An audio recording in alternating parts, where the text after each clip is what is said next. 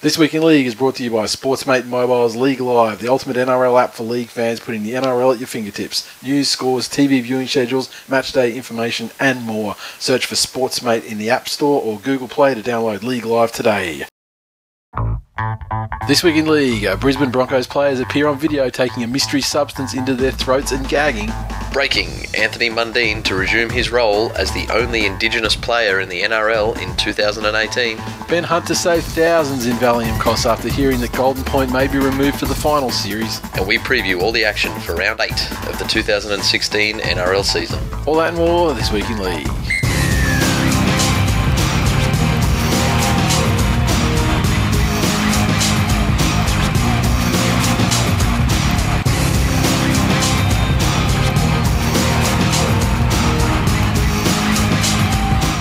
Welcome to episode 218 of This Week in League. I'm Nate. And I'm Jay.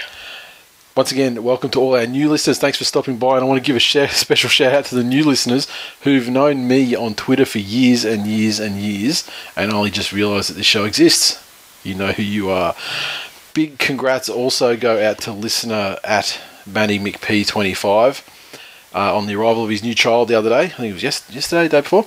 And uh, also a big congrats to the very long time listener, very loyal uh, member of Tool Nation at uh, Hammers, H4MMERZ. He got married on the weekend. So congratulations to you, both of you. And uh, and also uh, throw some throw some follows to a new listener as we always do. Um, his Twitter handle is at kick underscore it underscore two underscore hunt. It's a great It's a great Twitter name. I, I I can't for one second imagine that the the the Sands underscore version wasn't available. it's cumbersome to say. Is an underscore like a Gen Y status symbol or something?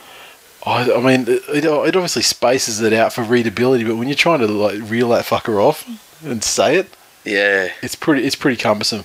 But but throwing some follows anyway because he does he's uh, his account he's only been up and running for like what not even a month probably, and um, he started interacting with the show. So get around him and uh, throwing some follows as I know you guys do. Say good day, and I think he's got a profile picture of Jamie Soward. Yeah. Nice. So must be so. Must is be Jamie Soward pulling one of those fucking those pussy bum lip faces that he has though? So I don't know if he's like if if it's he he's a Penrith supporter idolising Oh. Soward, or if it's a you know it's like a picture of you know look how fucking Yeah, it is. Soward It's, looks. it's Jamie Soward, someone farted face. yeah, yeah. So, Oh, and he's being a smartass with an X Factor. Oh, fuck off. Don't follow him. Let him fucking do. well, you sent me the t- Into Twitter obscurity with you, kick it to Hunt. fucking X Factor. kick you the cunt. Now, X Factor. Gotta love the X Factor though. Um, mailbag at Devonhead. Uh, Whenever I wear my This Week in League jersey out in public, I always get looks of confusion and admiration. So that's a, that's a weird combination. Perhaps the confusion is uh, is more about yourself, and the admiration is about the jersey, or vice versa. Or it's hard. It's a hard mix, though. You know. you've put it on inside out, Yeah. and people think you're a special needs individual, and they're just proud that you got dressed that way. Yeah, like, you know, that is, yeah, you know, you haven't done it perfectly, but at- the end of the day, your uh, your, your cock and balls are, are inside clothing. and you, you haven't like popped a nut out the side of anything. so, Who's a big boy? You put a shirt on by yourself, didn't you? at Ben Hetcho forty three, he tweeted Glenn Lazarus directly today. Uh, said, um, "Forgot all about mate against mate. Did you, state traitor?" yes. And uh, yeah, he, he clearly did, and we'll have more of that later. I actually replied to that and said that Glenn Lazarus is now the Clive Palmer of rugby league. Yeah, that's that's fair. Just both based on being worthless fucking individuals, not Yeah. not anything. Uh, But Clive Palmer throws some fucking nice little paid shindigs at he at, at, uh, at Coolum for members of his political party. Don't don't, don't he, Jay? Don't he? I, I, I was a paid member of the Palmer United Party. You thought I forgot that shit. I remember you were spruiking to me, and I was like, "Yeah, that's a fucking good deal. It was like 15 fantastic. dollars It to join the party and fifteen dollars to join the party. go up and get all the you know boozy spread up at Coolum at the And you Hyatt Regency, whatever you, whatever it's called now. The best thing was right. You can just click join, Yeah. and you didn't have to pay on the spot. They sent you Okay. an invoice. Yep. And I forgot all about it. Didn't get around to it. Didn't give them my fifteen bucks. Yeah. And then three weeks later, I got an email from them saying, good news because of our uh, overwhelming support. We're having a celebrational promotion, and you don't have to pay your fifteen bucks. and they had um, catered party launch dinners, election campaign launch Yeah. functions, and election night functions Yeah. um, for both federal and state. Yeah. So for paying fucking nothing, You got like yeah, but like a good half a dozen piss ups. I'm terribly sorry to all the employees of Queensland Nickel. You, you, you ate you ate and you ate, drank and threw up Their one, one of their one, one of their salaries. um, where we are, Sam Verschoor thirteen. So that's I'll spell it out for you guys. Uh, S A M V E R S C H O O R thirteen. May or may not be the person I referred to at the top of the show. Can't believe I've only just found this week in league. My life doesn't get any fucking better now. Hashtag feet up, headphones on. Hash can't hear the misses. You're settling in just fine. Phenomenal. Paul Mac underscore 78. I reckon Josh Massoud must listen to your pod, guys. He used my gag about Chapo at school. He's on offsiders on Sunday. So that leaves me with the question: Did he just like leave Chapo in there, or did he insert some other virgin's name? Just blank looks on everyone else's face. Well, Chapo's just like he's, he's, he's just like the, the universal synonym for fucking for virgin or something in Australia. So everyone just know. Oh yeah, Chapo. I know him. He's that It- guy it doesn't have sex possible. with females at It- all. it is possible he just didn't get the joke Yeah, and thought it was about a Mexican drug cartel leader. yeah, that's true.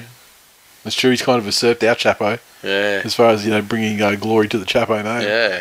I mean, Chapo. I mean, he can't even break into a, fuck, a female's vagina, let alone break out of a Mexican maximum security Mexican prison. He'd be the he'd be the worst security guard in the world. Uh, yeah. Well, you, you obviously have no orifice down there to stick any drugs in, so I won't bother looking. Uh, Sam the Warden. Can uh, the NRL hurry the fuck up and rub out the L's for this year so their Gronk fans can move on from denial to anger? Fuck. Sam is very um, he's, he's, he's very passionate about this eel situation. uh, Tigers fan, and he's just like, you know, the Tigers we're suffering because we're abiding by the cap, and these cunts are going to go, out, you know. And well, you know, speaking of Massoud, previous tweet, he tweeted out earlier tonight.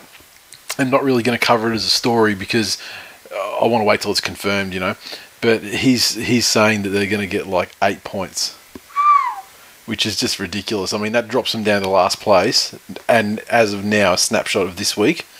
But the eight four games, that's it's not it's not easy, but it's pretty probable. You know, you could you could overcome that and still make it into the eight. Yep. So that's so if that's going to be the if that's the new line In- going in- forward, in the s- bust that cap. in the spirit of of reading too much into things, um, I saw a, a release by one of the directors or one of the members of the board the other day, Yep. and the, the quote was, "With the field we with the team we have on the field at the moment, Yep. we are squeaky clean." So if you read into that sentence, Yeah. on the field at the moment, Yeah. it's obviously going to come down to things like them going, well, we don't have Watmough, we don't Yeah. have this, we don't have that. Yep. Um, it'll be very interesting to see what comes out of this. Yes, very much so. I mean, also because you know players lead to players as well. Like you know, Yeah. like if what was that there, Foran never, Foran's not there, and Yep. and you know, th- you know, players get attracted to other players Yep. and all that sort of stuff. So yeah, um, Special K online. Time to Google this Harlem Shake poop everyone keeps talking about. Follow up a couple of minutes later. Oh wow! Well, my Saturday night can only go down from here. and you might have seen me tweet the other day as well. I got an email from from uh, Ben, I believe, I believe, and uh, he's not on Twitter or anything like that. But he emailed, he emailed, he, he's, he sent a couple of emails like, you know, he the show and like you know with uh, about the various discussion points that we're talking about that week. But this one was just like Harlem Shake poop. It's just like. It was like this shell shocked email. like why? I'm glad to see it, glad to see it coming back because that must have been a couple of years ago, right? So It's even better to watch now that the song's not so annoying because you've seen it a million times on another hundred Well, because yeah, back then it was like a situation where there were so many like parodies and things like that that were that were coming out. It was like a flood that- over a period of a month. That was at the beginning Yep. of everyone discovering that they wanted to post their own videos online. There were always Yep. your dedicated YouTubers and, and Yep. people like that. Yep. But with Harlem Shake, every fucking idiot with an iPhone went on to become a director. yeah, yeah. Which you know, like you know, that's that's fine in itself though. Like you know, that's I, I do like the dem- democratization of you know the media and all that sort of stuff. But um, Yeah, it makes for some shitty videos sometimes. But you, you get you get Harlem Shake poop, which is in the vicinity of one man, one jar. Yeah, That is definitely in the vicinity, and I do not advise anybody goes and Google's one man, one jar.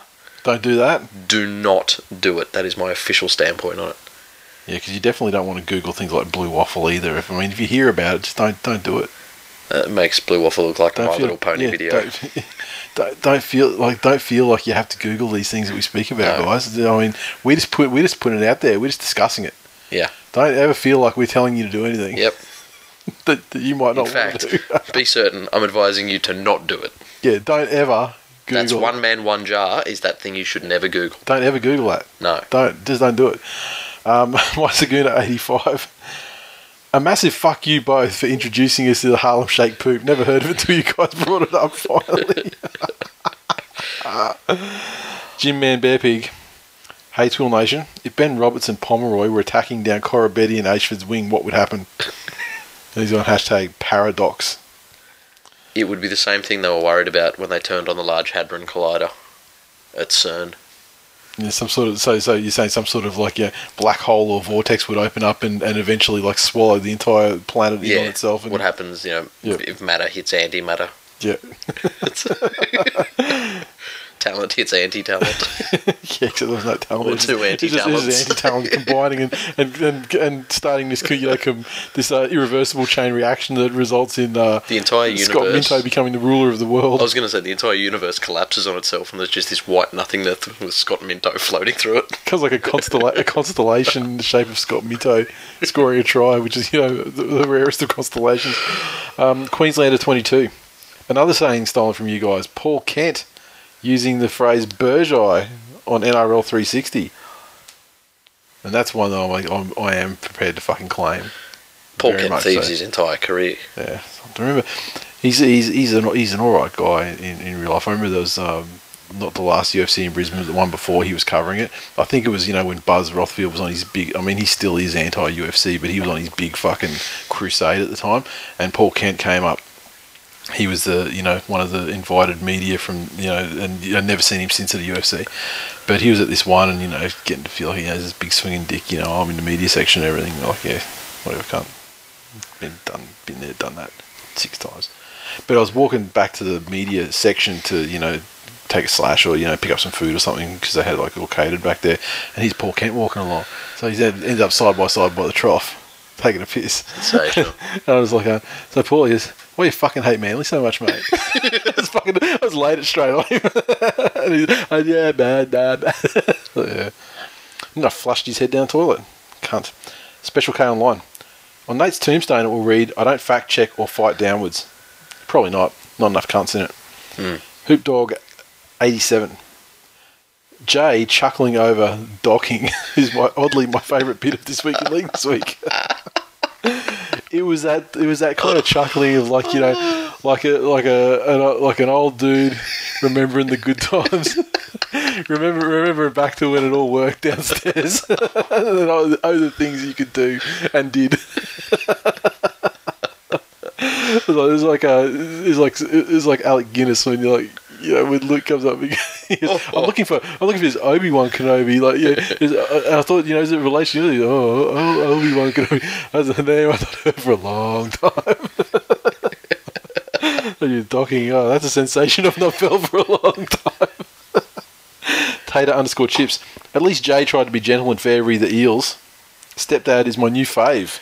Hashtag Nate who. Hash I have no dad I'm still railing your mum. there was some and there were some other people like you know oh you you know oh you can't you know that means you know someone's got to be the mum and I, I say what uh, an old fashioned homophobic attitude that is. yeah.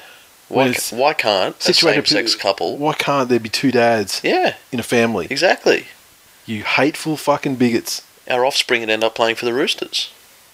What does that mean got dads. two dads six Oh, fucking hell it's late. It's Yeah. very late. It is kind. It is kind of late, and also because we kind of uh, didn't embargo the two dads' name, but we kind of like abandoned it a little bit. You know, when he was going through the DV thing, because you know, p- people don't get to have nicknames. They don't get to have mascot nicknames when they're No, you know under the not at cloud. Of course, that his privilege has been fully restored though. Yeah. two dads it is.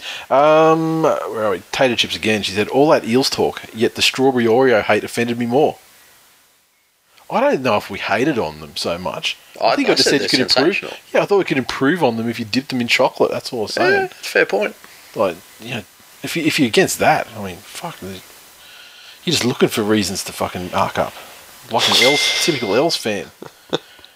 At Mawso, M A W S O. When did this week in league descend into a Martha Stewart show? Strawberry Oreos and ginger nut references? Question mark? Question mark? Hashtag arrowroot biscuit with butter. Fucking, that's kicking it old school. Yeah. That's a recipe passed down from your nan, mate. Hit the music. This week in X Factors. At Caleb Shanks, love the X Factor theme tune. It seems Jay's disdain for X Factor has become his X Factor. Beerboy 182, Kenny Edwards hating the word X Factor too. Now, in that interview, he said like, "Look, I hate to, I hate to say X Factor, but blah blah X Factor." That's not actually hating the use of the word X Factor. That's just him trying to um, apologise in advance for being a, a walking cliche rugby league exactly. player. That, that was him apologising for, for sloppy glamour and and murdering uh, the English language. Then we had Cruzy and Saguna and maybe some others as well. It seemed like there was a good, a good you know, three or four people tweeted it through. Um, there was a quote uh, from an NRL tweet uh, about Greg Inglis, and it was a quote from Corey Parker. Yeah, And- read this quote. This quote is sensational. I, uh, I'm, it's so it's so rugby league though. Quote: He doesn't seem to have that X factor that we've all known Greg to do. Yeah, Signed Corey Parker. yeah. Concussion tests aren't working. No, no, they're not. Not at all. Ma underscore Aaron. I'm expecting uh, Jay to turn up and protest the uh, X Factor auditions, and he had attached a poster for the, the local X Factor TV show auditions. Things like that. You should go. You know what should happen? You should go and audition Yeah, for the show. That would be that would be fucking hilarious. and set myself on fire like a monk protesting the Well, you, Vietnam just, War. you just get no. You just say you just say you you know because I don't I don't know how they vet these things. I had a stepsister who um who tried out for Australian Idol a couple of times back in the day, but I'm not sure how the X Factor ones work. I mean, it's just like you sign up. I want to I want to go and try out. I think it's if you're prepared to stand in the queue for long enough, Yeah. you get to go on. Yeah. And if you're brilliant or horrible, They'll put it on. You're on TV. Yeah. Because they don't have to like. There's no like a pre-vetting of your act before you get in front Yeah, of the no. actual people, though, right? no, there's no pre-audition audition. Because you could just go in there, you could say as anything. You say you're a singer, and you're going to sing this song. But if, but you just get up there and just start doing like a Sam Kinison rant about X the term X Factor. that would be amazing. Look, I I have large hopes that these things are the only chance for natural selection to play its part back into the human race. Because let's be fucking frank, the stupid people are breeding, Oh yeah, oh, it's idiocracy's coming true. idiocracy's coming true, and all I can hope is that during these X Factor auditions with all of those people in the one room, The nukes start falling. no one person thinks their X Factor act should be juggling four glass containers full of weaponized anthrax. yeah, look, that sounds pretty controversial. For We'll it. get we'll get to that stage. Yeah. we will get to that stage and start thinning out the herd. Yeah, but we might get to like something more like the Running Man first and thin him out that way. Not even need X Factor. I'd be okay with that weaponised future. of course, can you, mean, can you imagine watching it? yeah? Like, cause you see they got those shows coming out now. I think Matt Damon and Ben Affleck are producing one, Really? and it's like this hunted one where you. I'm not. There must be a number of people, or I, I, I wonder if it's a number of people or just a one. It might even be just one, one contestant, right? And you get paid in advance for 48 hours worth. You get you get you make say like a thousand dollars a day or two thousand dollars a day or something, and maybe the, the money increments up to if you last like a month, it's a it's a million dollars say. Yep. And so they pay you for the first 48 hours because they expect that anyone will make it 48 hours. Yep. And it's just you're on the run. And so they've got people hunting you across the country. There's checkpoints that you have to meet at various stages, like once a day or something like that. To you have to show up Yeah, to. yeah, yeah. But the public get like you know, uh, you know they get like you know hundred bucks if the you know a tip off that leads to your capture and things. So it's like a phone in thing. And so you got everyone looking. You know everyone's the whole country's chasing you. Everyone's watching this show. See, here's the thing: reality TV with Yeah. one-upmanship. Yeah. This we will get to the Running Man. It's going to get to the stage where you know they're going to have to kill that person. They had the show that's like, well, okay, we've got people that are married and they don't like each other that much. Yeah. Let's introduce them to somebody new. Yeah. Then another network goes, well, fuck that. We're going to have people that have never met before and we're just going to send them out to dinner and they're, they're going to have a date together. Yeah. Then the next net- network goes, well, fuck that. We're We're, going to get two together, people to whatever." marry each other. Yeah. The, ne- the next one is just going to be two people, never met each other, going to put blindfolds on and they just have to go into a room and fuck. Yeah, but I mean, like, that's not. But then from there, it's going to be a guy gets to walk into a room and there's two girls there with blindfolds and he has to decide which one he's going to kill. Well, then you get to that Series 7 thing, that'd be right. You seen that movie, right? Series 7, The Contenders? No. It's like, it's like sort of the Running Man sort of thing. It's like, yeah, where there's. It's like, it's like, you know, a bunch of people and they basically just got to kill kill each other. And it's like, could be anywhere. Like, you know, it could be in a shopping mall, could be. Like, it's wherever you see one of these other contestants. It's Take 'em time. out. Yeah, Oh, take them out. Yeah, and it's like, and it's so over the top, and it's like accepted. Like it's not like So like you're not getting arrested by the cops for homicide for doing that. so it's like the Running Man meets Highlander. Yeah, yeah, sort of, and like you know, and also like I guess like a an American, uh, like suburban like battle royale sort of thing. you know, Jesus like Christ. it's good. It's a good movie though. We'll get there. Yep. Um, where are we? Eddie NZ this week in X Factor. CC to us. An article that appeared on uh, stuff.co.nz about the Warriors. The uh, the paragraph is talking about um, Andrew McFadden and how he was going to looking to be dumped, and now they've you know they've sort of turned it around a little bit. The calls for Andrew McFadden to be dumped as coach have never been had never been louder than after the three early season losses. But Watson and Warriors managing director Jim Doyle never publicly wavered in their public support of McFadden. Watson explained just why he admired McFadden as a person and as a coach. It really goes to the heart of coaching and that X factor that gives you confidence, he said. So there you go, Andrew McFadden, Warriors coach, has the X factor. Oh, God. Yep. At There's Lynn your Shields. benchmark. yeah, at Lynn Shields. I did not know this, Jay. Screenshot of Wikipedia. Ben Barba, full name Benjamin Barba, nickname X Factor. Oh, yeah. You know what? I think to qualify as a nickname, somebody that you know has had to refer to you as that in casual conversation at least once. At least once. That could have happened, Like, though. you know, okay, somebody has obviously said to Andrew Johns, mm-hmm. hey, Joey, can I get you a beer? Yep. Somebody said, hey, Freddie, Yep. you're a legend of the game. Yep. Somebody said, Lockie, who the fuck are you and why are you here? But no one's ever said, oh, Why can't you talk properly, cunt? yeah, hey, hey, X Factor. Hey, X. no one said that shit. Someone needs to go and edit that Wikipedia. Well, this is the problem. I mean, if you know, if you if you're at like an NRL club conference or whatever, and someone said, "Hey, X Factor," you get like one person from every club looking over. Yeah, You know, exactly. whoever the X Factor in the club is. Exactly. You know, Four coaches. it's almost not a nickname. It's almost like a like a like a honorary title. It's like a, a- queen hey- or captain or lieutenant. You know, it's just hey, like, hey, mate. um, moving moving on from your favourite segment of the show. Um, briefly for this week in Luke Dorn, the boys from Super League Pod are back. So without further ado, let's get in and hear what they've got to say about the ESL this week. And I do notice that the uh, the Catalan Dragons are fucking starting to put together as well, uh, justifying my uh, my long term support of them since the start of the season.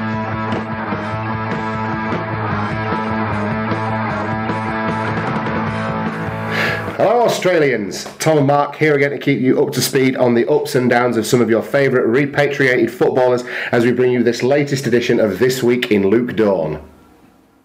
Yeah, we start at St Helens, where the home side went down 12 points to 30 against the Catalan Dragons. Um, it was actually an Englishman in the Catalan shirt this week that put St Helens to the sword.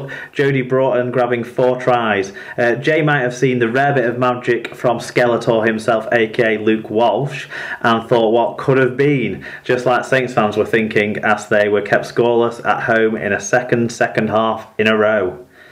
Meanwhile, over at the John Smith Stadium, Huddersfield recorded only their second win of the season as Ryan Hinchcliffe and Sam Rapira helped the Giants to an 11 points to nil win over the wire. A result which is all the more impressive when you consider that prior to this round, the Huddersfield defence had been leakier than a Panamanian solicitor's office.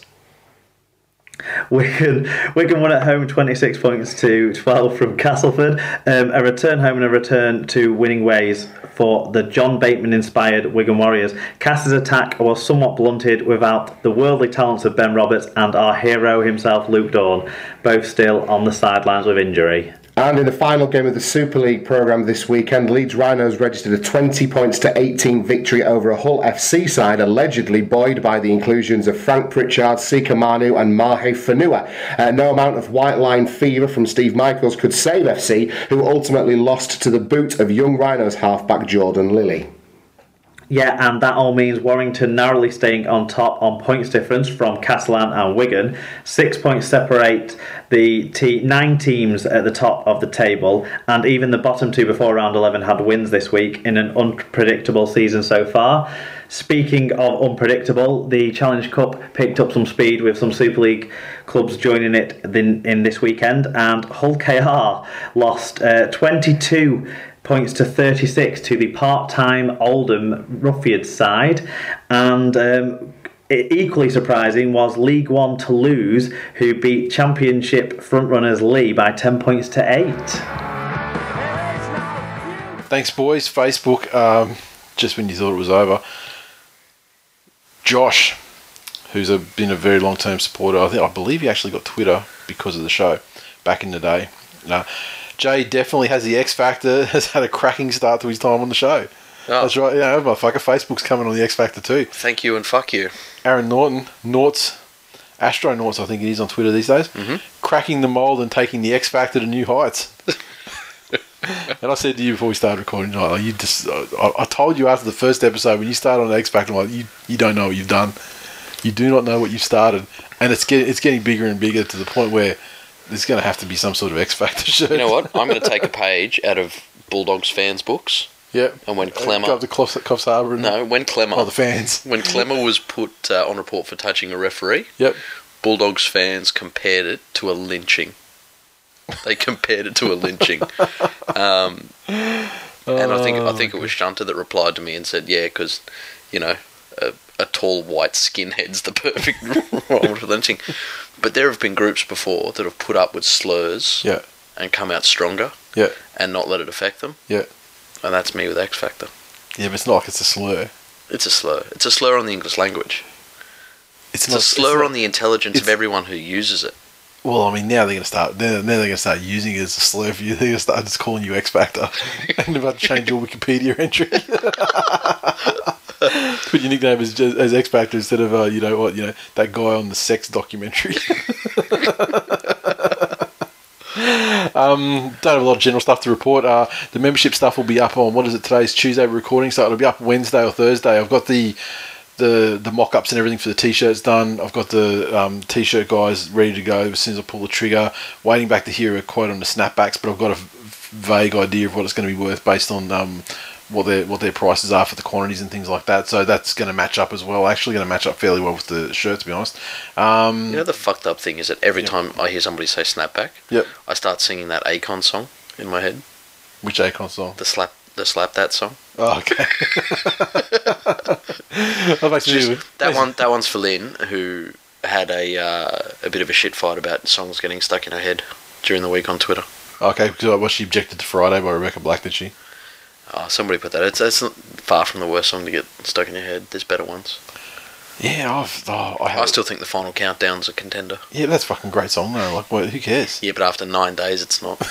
yeah, if you can't get a song out of your head after It's nine worse days, than being waterboarded. there's some horrible song on the radio at the moment, and- and thankfully I can't remember it now, so it's not stuck in my head at the minute. Phenomenal. But um, yeah, it's oh, it fucking hit me the other day, and it, it was a full it was a full day.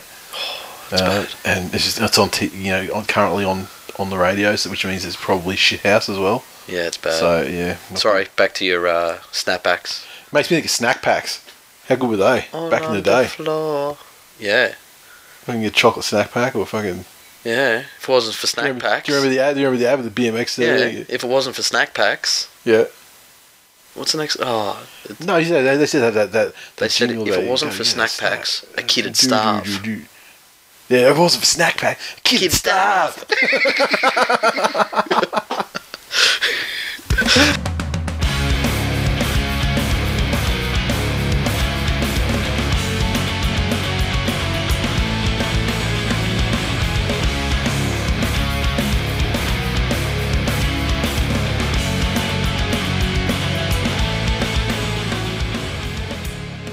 News. Now we've cleared that snack pack ad reminiscing. Boxer Anthony Mundine has announced he may return to the sport that made him famous. Mundine turns 41 next month and made a successful career in boxing, you know, by some metrics, I guess, after monetarily, I suppose, after walking away from rugby league at the age of 25 to follow in his father Tony Mundine's footsteps. Speaking at the New South Wales Rugby League Knockout Health Challenge, Mundine said he could still make it as a rugby league player and that his desire was still there. The quotes are, I may do it. Not next year, but the year after. I just got to get my speed up and my feet working and dazzling and going again. I believe I could score some tries and set up some tries. When quizzed about which team he would play for, Mundine was quick to reply, his former team, it's got to be the Dragons. He's currently recovering from hip resurfacing surgery, which he had done at the start of March. He's hoping for a boxing rematch with Danny Danny Green. He should have fucking boxing match with Betty White with it. He's resurfaced. Fucking, he's, I, I dare say he's got a better. He's got a better role of like you know, you know, taking on like you know some kind of reimagining of Matlock. Well, I guess the, the first time somebody tackles him and busts his colostomy bag, he's Yeah. going to have a clear run to the try line after that. Mate, for much of the game, really. Just keep running that line all day. no one else is running. Look, at the age of so he'll be well. It's not next year; it's the year after. So he's turning forty-one next month. So he's it's going to be forty-two. He's going to be playing. You know, should he play? He's going to be turning Yeah. forty-three. You know, after the first ten rounds. Let, let's look at who, you know some of the older statesmen in our games. People like Beaver, Cliffy, um, Cliffy, uh, even. How old Terry was Wendell? Oh, I don't know. I don't think he was that old though, was he? Like, He wasn't like these guys, though, it was an? All Stars game he competed in as his last game. It was the first All Stars match. Yeah, So is he mid thirties? yeah. I'd say, Maybe. I'd say mid thirties. Yeah. And Yeah. and he was a relatively fit dude, as is Yeah. Mundine. Yeah. Um, I'm not sure Mundine has the actual size for it anymore. The the That bulk, would, that would be something that he'd have to, yeah, he'd have to build up and, which is much harder to do post forty yeah. Well, you know, just get on the on the gear. TRT, get on the testosterone replacement, Yeah, go down to his doctor and say that he needs it. I got low swimmers. Exactly. Okay. Uh, But um, look, he's proven time and time again that he is an unequivocal fuckhead, Mhm. and you know lives in a fantasy world. Couldn't live in the NRL world where he can't open his fucking yap like that without You the, know, the risk of ten thousand dollars coming his way. So- Yeah, it the the the great the greatest one he's had recently was when when he was saying like we were talking about before the show, Yep. Yep. where the only reason he was never picked uh, number six for Australia was because they were racist and they didn't want an Indigenous playing in the halves. Yep. To which the reporter claimed back, "Have you ever heard of Laurie Daley?" And he says, "Well, yeah, he was a bloke that got the job." He said, "Well, Laurie Daley's Indigenous," and the reply was along the lines of, "Yeah, well, he's not really Indigenous." Yeah. Yep. Yes, it's all coming back to me now. yeah, it's you know, if he wants to put the effort in, and if he comes back purely from a, a spectacle point of view, Yep. it'd be interesting to see what he can do. For sure. But Jesus, I'll tell you what, if um, if if he's anything like what he is now, then there will be some cracking segments on the show. Oh, oh, please come back, Yeah, or at least give it a red hot crack. there'll be four-hour episodes. Yeah, exactly. This week in Mundine, they may have actually spawned a whole new podcast just to just to cover that. Maybe. Oh, I can't do another one. Can't do it. Um, next story. Bad idea, Mundine. Stick to boxing and then enjoy your fucking millions. Yeah, spot you, on. That you got knocking over cans. Um, one of New South Wales' greatest ever Origin players, Glenn Lazarus, has sealed his transition from footballer to fuckhead with a shocking admission about his state allegiances. After playing 19 Origins in an outstanding career that made him one of the best forwards of his generation, Lazarus said that he now supports Queensland. Queanbeyan born and raised former prop, moved to Brisbane at the end of his rugby league career after making a home there as a Broncos star of the 90s. But he was still a proud Blues supporter until going into politics, first with the Palmer United Party in 2013, and now as one of Queensland's independent senators. On Sterlo's show the other day, he diplomatically declared he was backing the Maroons due to his friendship with new coach Kevin Walters. To the obvious disgust of fellows Blue le- Blues legend Sterling. I'm going to support Queensland for a number of reasons, Lazarus said. The main reason is my good mate Kevy is the coach. I love the boy to death and I love the man to death. And I just think I've known Kevy since 1987, 1986 or 87, and I just think I just hope and pray he has success because he deserves it. He's done the hard yards. He's done the hard yards as far as coaching is concerned, and I think he thoroughly deserves to be coach of Queensland. And I just hope, and I'm sure they will, the players will do the right thing and you'll take out the series. Yeah. Fucking low life piece of shit. You are Lazarus. Yes, he is a low life piece of shit, but I think this says more about Queenslanders Mhm. than it does about Glenn Lazarus. What's it say about Queensland? Now, I've lived in both states, Mhm. and I have met some very, very fine examples of Queenslanders and Queensland supporters um, who I maintain friendships with to this day, Mhm. and we are fine with the understanding that for three days a year, we go hammer and tongs on each other. yeah, yeah. Hammer and fucking Enemies to the death. Exactly. And they put up with it through the years when um, when Joey was playing and Yep. Absolutely destroyed Queensland. 56-16 That's and it. all that good shit. Yeah. I've put up with it, uh, and a couple of my other New South Wales mates put up with it when New Obviously. South Wales lose. Yep. Uh, but for the rest of the time, we're, we're friends based on our personalities and the qualities and, Yep. and what we do for each other. I have met people from Queensland who, when it comes up in conversation that you're from New South Wales, go, uh, and don't want to talk yeah. to you. Oh, been there, met them. Like it, it's nine months out from state of origin. Yeah, yeah. And unfortunately, going into politics, especially in the electorate he supports Mhm. in the Senate for Queensland, Mhm. he he would lose vote. He would like people would not vote for him Based on that. based on that he came from New South Wales. So a yes, he's a state traitorous cunt, and f- from from all accounts, you know, um, Let's say I've had business dealings with his wife, and um, a very good friend of mine has been, had business dealings with both of them, including co-directoring a company together, and that didn't finish up very well. So, yeah, I have a lot of opinions that I can't speak about legally. But um, yeah, it's a bullshit, bullshit political point scoring. Mhm. He's he's a pretty pretty low individual at the moment as well. I think you know as a person, as a politician, and as a rugby league fan. Yeah, exactly. And like, the, yeah, yeah, you do it to win votes and everything, but that just shows you just got no fucking integrity and absolute low life piece of shit. And uh, Politicians that appeal to the lowest common denominator are not generally in the best interest of everybody. or anybody, Yeah. for that matter. Golden Point may be scrapped for this year's final series and grand final, with the NRL competition committee to consider alternatives for deciding sudden death matches, including adopting the NFL's overtime policy so a field goal doesn't immediately end the game. While Jonathan Thurston's 83rd minute field goal to win last year's grand final for North Queensland is considered an iconic moment in the game's history, there are many who believe it's not the way a premiership should be decided, and a meeting of NRL coaches late last year agreed further discussion was needed about Golden Point in finals matches. The NRL Competition Committee will meet next month for the first time since then, and the main issue on the agenda is how finals and grand finals should be decided if scores are tied at full time.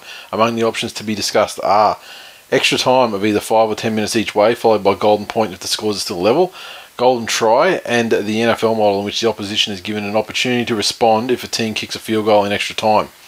The 2015 Grand Final was the first to go into extra time since the introduction of Golden Point for NRL matches in 2003, and Wayne Bennett led criticism after his side lost, saying they did not deserve to lose to a field goal after the Cowboys winger Kyle Feldt had scored in the 80th minute to level the scores and Thurston missed the conversion.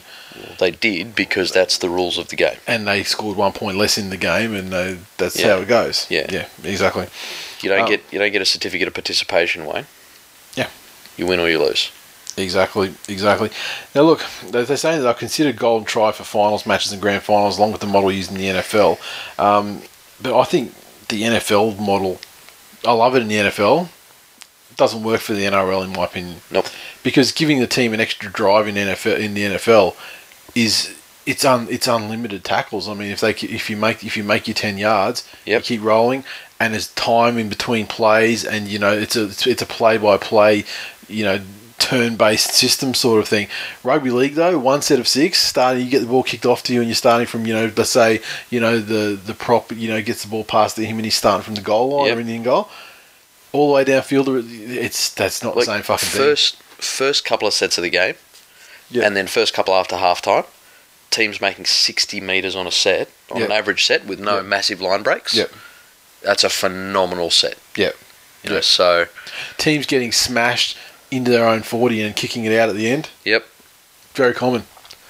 And Spot on. especially in a situation where a team is, def- you know, knows they've got one ta- one set. Yeah. They've got one set to lock them out. Yep. And that's it. Yep. And it's all done. and They've won. Exactly. They're already they're already ahead. I I favour personally. I mean, like yeah, having extra time, like ten minutes each way or something like that, and Yeah. then going to it. That's that's probably fine. You're still going to get a field goal thon though. People are going to get a field goal, and they're just going to be protected. You know, field the- goal and protected. yeah, and then people field goal to you know to tie it up, and maybe someone get a field goal. They've just got more time to kick you know field goal Yeah. I don't exactly. think it's going to. I don't think it's going to stop that aspect of The it. other thing, I, I think if you're given that, you know, okay, they've kicked a field goal, you get a set to respond. yeah, The the referees start losing their shit as well. You know, you know how it, how it is Oh, now. And you imagine people got- defenders shooting off the line to shut shut them down, and then you know, and then someone's blatantly offside, and they're like, do they, you know, do we give a penalty here because that's going to put the other team straight back down? They get another set, and it's going to be down the twenty like right minutes out. now, if there's a tied game, Yeah. and you're on your line, Yeah. pretty much offside doesn't count because you, you saw that, that finals game with Manly and the Dogs a couple of years back when, and they showed you see the the, the line after when Cherry Evans goes for a field goal. Josh Yeah. Reynolds is like six meters offside, It's- and he's the one that went you know to stop the to stop the play shutdown. Exactly, and so- there's absolutely nothing like no no one was Um, onside, but he was you know, way offside. He was almost in front of the markers. there's there's not it's not necessarily that either golden try or an actual set time limit is better than golden point. It's just different. You're still going to have a winner and a loser, which is what we need. Uh, I don't think that we should have too much extra time in regular season games. No, I think there should be none. I think I think that that uh, that 80 minutes in a regular season game, fuck it, it's a draw. You don't Split need a result. You know, Yep. it is a, a draw is a result. That's it. You don't you don't need a winner and a loser result in a Yep. regular season game. Draws are fine, and they were fine for fucking you know how many years, like 100 Yes. years or you know uh, you know 90 years prior to that. Finals obviously need a result, and you can't have the system like you know, like in, in '78 and that, Yeah. you know, with Manly when they played like you know, a couple of grand finals and a couple And of like you know, let- let's be replays this, replay that. Let's be frank. If a score's tied, or even if a team's ahead by six, five Yep. minutes out, the field goal start. Yeah, yeah, So it's not it's not as if there are no field goal attempts until golden time. yeah. regular season, I don't really think you need anything at all. No. Um, in the final series, look, the the only thing with with Golden Point is it can be decided by a coin toss. Yeah. However, that's then even a strategic choice. If you win the coin toss, do you kick off or do you receive? Mm, Do you get the ball deep in your own territory, or do you, you know, try and hold them down and Do you start give a it to better them and, and back your defence? Yeah. Um, if it's golden, uh, sorry, if it's just a set amount of extra time, Yeah. then that does give teams a little bit more strategic option. Yeah, and I mean they're going to play a bit of footy, but you know you, you get down to the last minute and it's, still going to it's still going to be the goal. Exactly. It's going to be field goal time. It's gonna I, be I think different. I, I favour let make it make it like gold make it golden something whatever you call it, but instead you just make it sudden death extra time in which uh, field goal is obviously it's a it's a score that puts you in front, and should you get to the end of the allocated period of time, whether it be ten minutes or whatever, Yep. then congratulations, you're the winner. However, it Golden doesn't stop try. a game instantly. However, if someone scores a try, then it does stop the game instantly. Yep. So that that to me is a is a much better option, and I mean it's going to encourage teams to play. This look put it this way, I think there's still going to be a bit of a scab grab to get that first field goal, Yeah. just to get that that point up, and then try Yep. and just like you know just knuckle down in defence. That's it. But that's going to force the other team to play footy. But then you're like get- what happened at the end of the grand final with the. Cowboys scoring that try. when the Broncos started to be conservative. And, Yep. and that's a fairly good example of what this would bring that you've Yeah. just brought up. like just the desperation and scoring a you know out wide. Yeah, yeah, exactly. Like so the, yeah, the Broncos were, were one try up and they just tried to defend it. So that's like them putting a field goal. But what'll end up in 20 years' time, we'll be having the conversation that Golden Point, at the end of the period, the two wingers each get a sword.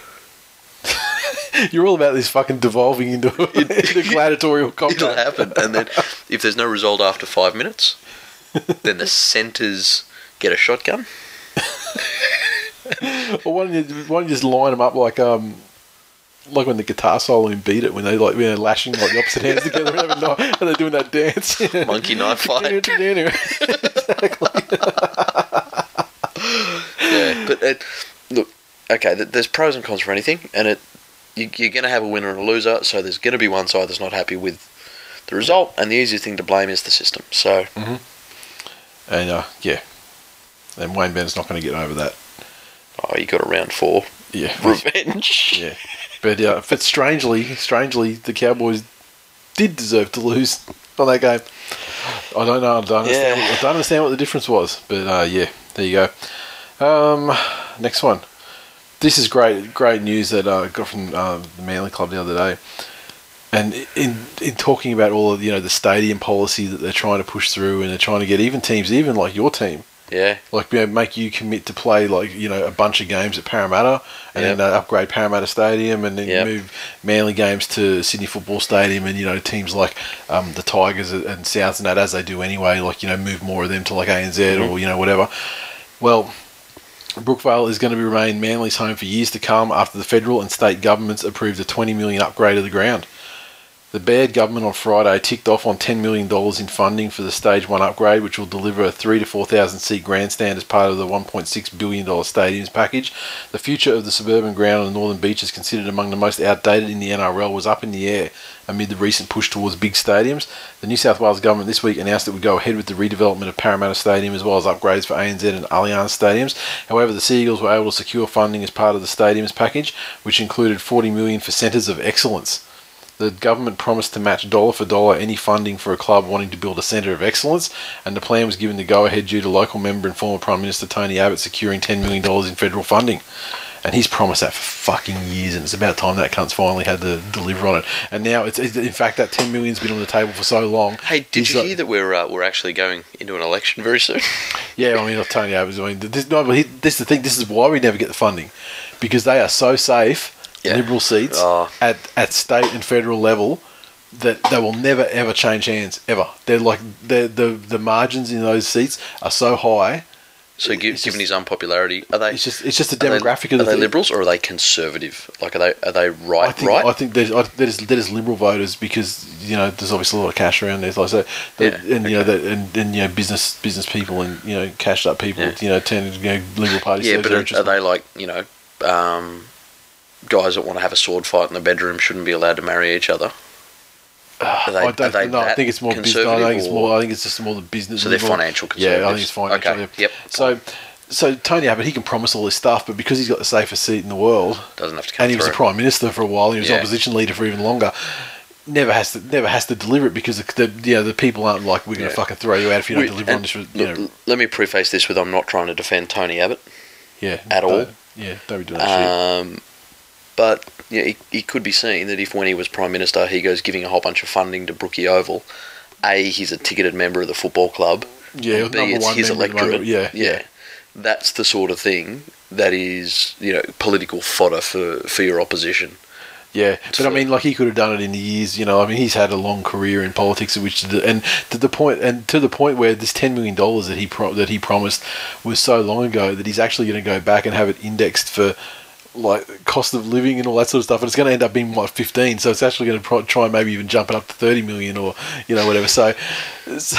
So it's good, and I knew something was up on Thursday night because I remember they were making Yeah. a deal about how Baird was there and Abbott was there, Yeah, okay. and then this came out like on the Friday Yeah, or something nice. like that. So um, it means that there'll be no requirements for Manly to take any home games to the new stadium network that they're, they're setting up, Mm-hmm. and um, it'll be ready to go for 2018 season. And yeah, and Do you know I, I should do, Hill though? stay, and yeah, it'd be great. You should use your uh, your influence to see if you can, out of that 15 mil, Mm-hmm. see if you can just get one mil of it Yep. in taxi vouchers for Manly fans so they can travel. Well, you know, it's I why, you- why not get them to build a fucking train line or something? Taxi vouchers. That's cheaper than a train line. You you to think yeah, but taxi, but but see, you, you do you do the you, you do the ta- you do the train now. You spend the infrastructure now, and then there you go. You're set forever. Taxi vouchers. no, You spend it's spend spend spend forever. Just Train, of- trains are an economic hole. You don't want that. well, yeah, you get the ti- you get the tickets on the trains. You, you get Uber, sorted. Yeah, yeah, I don't think so. But yeah, public transport is so fucking terrible. I mean, you, like you can get, like it's great to get to Manly itself because you know you get the ferry and you just like boom, you're straight Yeah. over there and you're right there. You know, beach is great, harbour's great, it's all good. six k walk, or we catch a bus or something to Yeah. Brookvale from from where you know Yeah, from the main the- sort of hub the there. So, um, so it'd be great if they had like even I I don't know why they don't put on. I mean, I know the club puts on some, you know, has done in the past, puts on shuttles for members, but they're the people that are going anyway. They're Yeah. always they're not the you know the, the casual ones that you know may or may not you know turn up. They need to set up you know and like for finals and things like that they do that sort of thing, but they need to do it for set up a regular you know extension of the public transport network to you know service areas that are really fucking hard to get to. Um, but it's great. I, I was almost positive that you know we'd end up playing you know out of Allianz or something you know and you know, share time out of Allianz and maybe up at Gosford. But um, this is great. So it's going to be, uh, and and the facilities do need updating as well. So there's no better place to watch football than the hill at Brookie, and uh, now it'll be great to have, you know, modern amenities and, and shit at that place as well. Would be comfortable. Are they putting actual pillows in the new grandstand? Well, I don't think Considering what a pillow fortress it is. Oh, look, you can't you can't take the pillow. The pillow fortress has been Pertec, and uh, and so it has been, and so it shall be.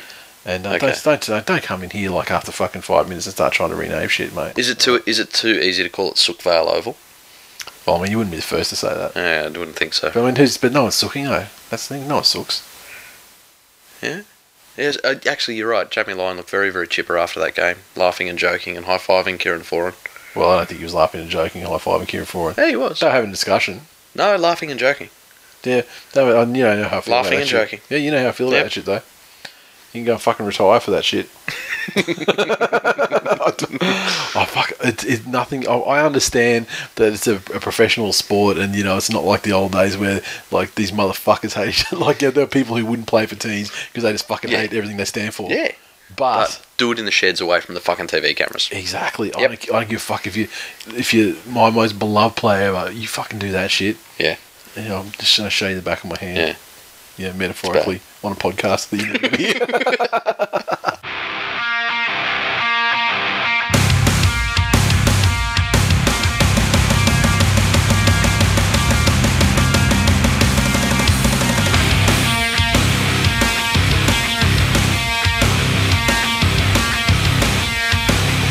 Recaps. First, of course, business. This week in league is brought to you by Sportsmate Mobile's League Live, the ultimate NRL app, putting the NRL at your fingertips. News, scores, TV viewing schedules, match day information, and more. And uh, it's looking like our discussions at the moment that um, the marriage, the happy, happy marriage between uh, League Live from Sportsmate and this week in league You know what? is Speaking of, looking of to extend for like a long time to come. speaking of happy marriages, Mm-hmm. Sportsmate saved my marriage this week. That serious. Watching the Panthers Roosters game, Mhm. I was watching it on my phone Mhm. because Optus's NBN is absolute. You've been talking up this NBN coming on for ever since you've started It- doing look, the it's, show. it's better. It's better than I had. Um, I've had some fairly hilarious conversations with Optus, but uh, when, given the year we've had, when Penrith are ahead by less than twelve yeah, and you need to see that shit. At uh, No buffering. you know, se- seventy-three minutes. Yeah, No, no, no. It was working fine. However, when we do things like drop the ball twenty meters out from our own goal line, yeah. and I turn the phone off in disgust and almost throw it, but then remember I don't want to buy a new phone, and I walk around pulling my hair out. And as I'm doing that, my wife opens up Sportsmate on her phone and says, "It's okay, they haven't scored yet." Oh, look at It calms me down. I don't resort to domestic violence. Not So- that you would do that anyway. No, not at all. But uh, Sportsmate, you've saved my marriage. I feel like we've missed a step in between. I don't. I, I don't. I, am not. Uh, when was apartment divorce was ever on the table though? oh, I've I've ranted and raved and gotten angry and Yeah. before, but now she knows enough to step in and intervene. Yeah. You know, instead of storming out of the bedroom and saying, "Why are you throwing peanut butter jars at the window?" She understands what it is when the Panthers are playing. I, there was once I threw a peanut butter jar at a window. In in the bedroom though, No, no, no, no, no, no, no, because. I'm just saying you're in the bedroom throwing peanut butter jars at the windows. Like, it just so this is it just leads to so many more questions. Like, why peanut butter in the bedroom? I think you know the answer to that one. oh, Monas. Put it this way, Reese's Pieces. And the, the thing is, I mean, this this show is obviously, you know, we're a different type. We're a different type of show. Not like these fucking these, these suckholes that you know have you know aspirations to be fucking commentators or something in the future, and I suck the dick of the NRL and all this sort of thing. We we- we're not about that life. No. we're, we're about that life telling people they're cunts, and. Uh, And, and so, as a, as a result of that, or as a byproduct of that, you know, we certainly we certainly have our audience, and our audience is fierce, fiercely loyal, and we have finally come up with a sponsor who is as savage as we are in this sports mate. Their tweeting has been sensational, and just this week we. Giannis Mateus tweet him and said, I have not seen a decline. We're talking about the Tigers game, the conclusion of the Tigers Storm game. I have not seen a decline like that since last week, hey sportsmate, do you have the state of the, the stats of that decline?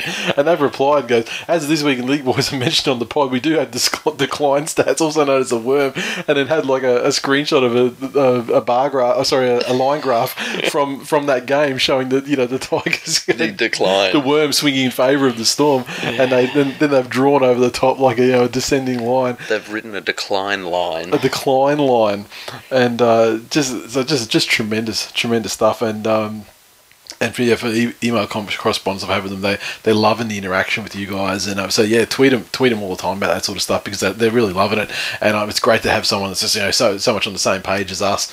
Um, and yeah, it's just perfect relationship. Uh, Toto TV uh, tweeted and said, "I thought this week in league was just promoting sponsors when they said the Sportsmate Sportsmate app was good. Tried it on the weekend. FMD, it's brilliant. Hash, no doubt. It is. I fucking told you. Told you. I like I. We keep it real. Yeah, Keep real in here. And like I, I, I know apps. I mean, I've, I've developed apps, and I know that, that they're better than they're better than I am. I mean, just the way it's thought out, the interface and everything, it's just so fucking intuitive. I love it. Um, it's amazing, and uh, yeah, love to have them around. And get, if you haven't got the app yet, for starters, neck yourself. I guess probably first thing I get you to do. Then after that, once you finish doing that, go to and search for Sportsmate in the App Store or Google Play, and download League Live. Especially if you're having relationship problems. Guaranteed to save them. Yeah, No guarantee.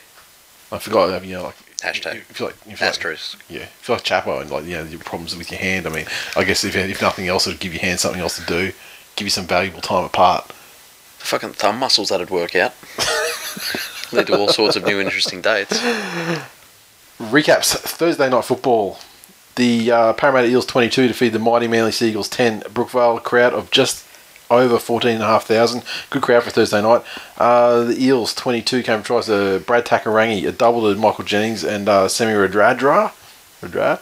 Michael Gordon, two or four conversions and a penalty goal. And Manly, Jamie Lyon City, try to Jamie Lyon, conversion Jamie Lyon, two penalty goals to Jamie Lyon.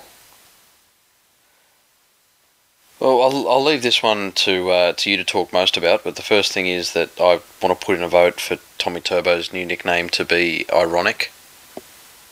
So ironic Turbo, because See, I've, take I take massive Yeah. issue with this. oh, he was running diagonally and he covered more ground and he went. he covered like probably three times the ground. Semi couldn't keep up with him. no, He, he Semi Semi couldn't reel him in, and Semi's uh, you know Do you- do one see- of the fastest. do you see. Blake? in the field. Blake score against the Roosters. That's how you run diagonal lines in the NRL.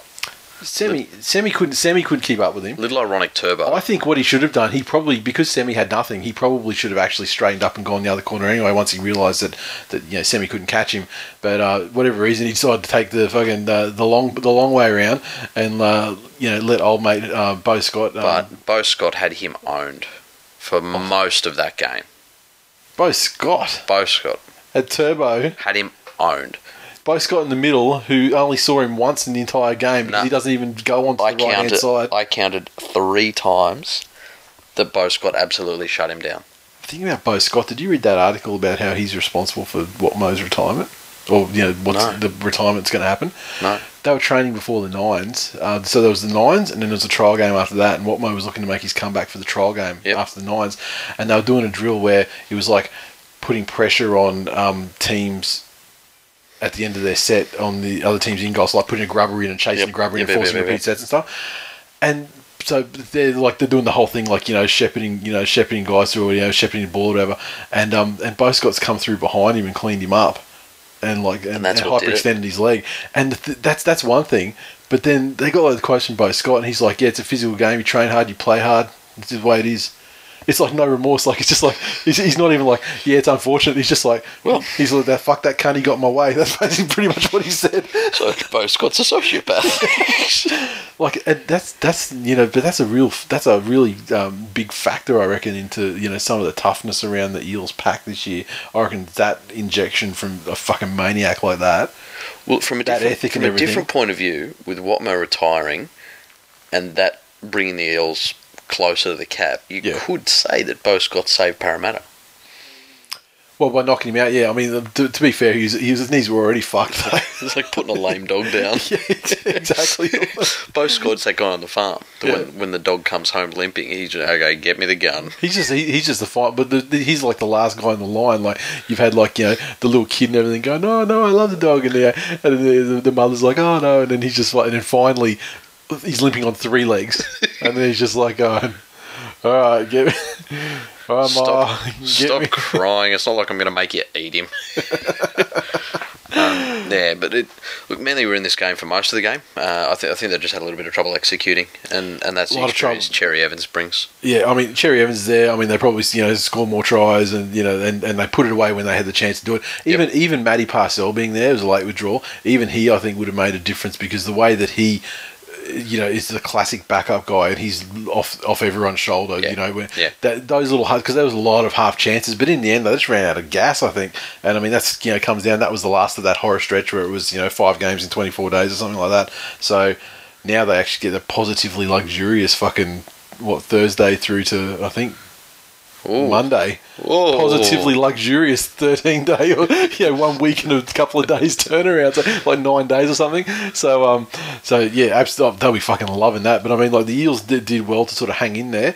But I was the thing that impressed me the most about um the game was that like the Eels are like you know in I'm doing air quotes on they're said to be the form or one of the form teams like with the Broncos like at- at, the moment, and like the fact is they matched it with them you know easily and well and especially in like in like the physical shit that I didn't think that they'd be able to at Yeah, was stage of the season like I was very like, surprised. like the forwards they were matching them physically and they were smashing them and holding them like you know to within their 40 like Yeah. for many many sets so and one and once and like you know three at least three of the tries were just scored off dumb shit like just dropped a ball or you know like dropped a dropped a kick at the end of a thing Yeah. like you know Yeah. like when Dylan Walker jumped up and he went he should have gone the AFL sort of mark and just taken it and gone to ground but it's like he's jumped up and sort of tried to like viciously bring it back down and you know dropped it. Things like that and um and those tries were scored immediately immediately off them. They weren't even like Yeah. repeat sets so just unfortunate shit like that. So I'm actually fairly comfortable with the way given the the injuries at the moment I'm fairly comfortable with the way that the guys that are there are actually going at the moment and you can definitely see that there's like a a will to win and a, like a camaraderie and things like that Yep. in, in the side which I think is definitely going to bode well once they get the troops Yeah. back. So as long as I mean, I'm, I'm all about you know improvement every week. Yep. With, with a new side and you know, new combinations, and it's definitely seeing that. And um, and finally, this fucking Gold Coast strength and conditioning guy. I'm starting, and, and also the Melbourne Storm defensive guy. I'm starting to see more like you know, okay, yeah, I can see they're starting Yeah, to get there. At first, I was just like, "You're fucking, you kidding me, right?" They're like, they don't look fit. They look slow. Now they look fast. They look fit, and like the defense was like really good for the most part. And in the end, Hmm. it's just you just can't overcome that those uh, yeah, that many five day turnarounds. But uh, now. I think we've only got one one for the rest of the year now, so they got no excuse for that. They're getting proper turnarounds now, and um, yeah, onward for- and upward. for Parramatta fans, it it's probably very very heartening to see that um, you know despite all the shit that's going on off field, it hasn't yet crept into their game, or whether whether they're using it as a, a motivation to, to steal themselves or not. But It seems to be more of a motivational. I mean, think about when th- think about when it happened. The Storm came out and about three weeks in a row after that flogged teams by forty, and like good Exactly. teams. Like, it didn't matter who it was, Yeah. they smashed them. The the Dogs, remember, they got zeroed off about. I want to say probably like six or seven games before the end of the season that year. yeah. and they came out as, and they came out and very quickly amassed point. They almost got themselves out of the spoon position Yeah, that's right. by yeah. amassing points. They, they didn't get there in the end because they did, as the Storm did, they did have a period where they dropped away, and with the doggies, it was at the end of the Yep. season, so they dropped away at the very end. The Storm sort of smashed a few teams, dropped away a little bit, and then came back and you know made a nuisance of themselves and would have, I think, made the eight. You know, based on a, wins. a very positive sign for Parramatta because classically they've, Yeah. they haven't been a mentally strong team. So for Yeah, you know yeah. previously in, in other seasons when a team looks to start coming back into the game, Yep. Parramatta mentally, they'll, the other the opposition was already back in the game and running over the top of them, and, and it Yeah. become a self fulfilling prophecy. So uh, the fact that they can hang into these tight ones, and let's be frank, they probably went in there expecting to win that game. Easily too, I Um, think. Yeah. So so when things didn't go 100% according to plan, for them to still still hang tough and, and get it done was a good result for them. Oh, the pickle juice.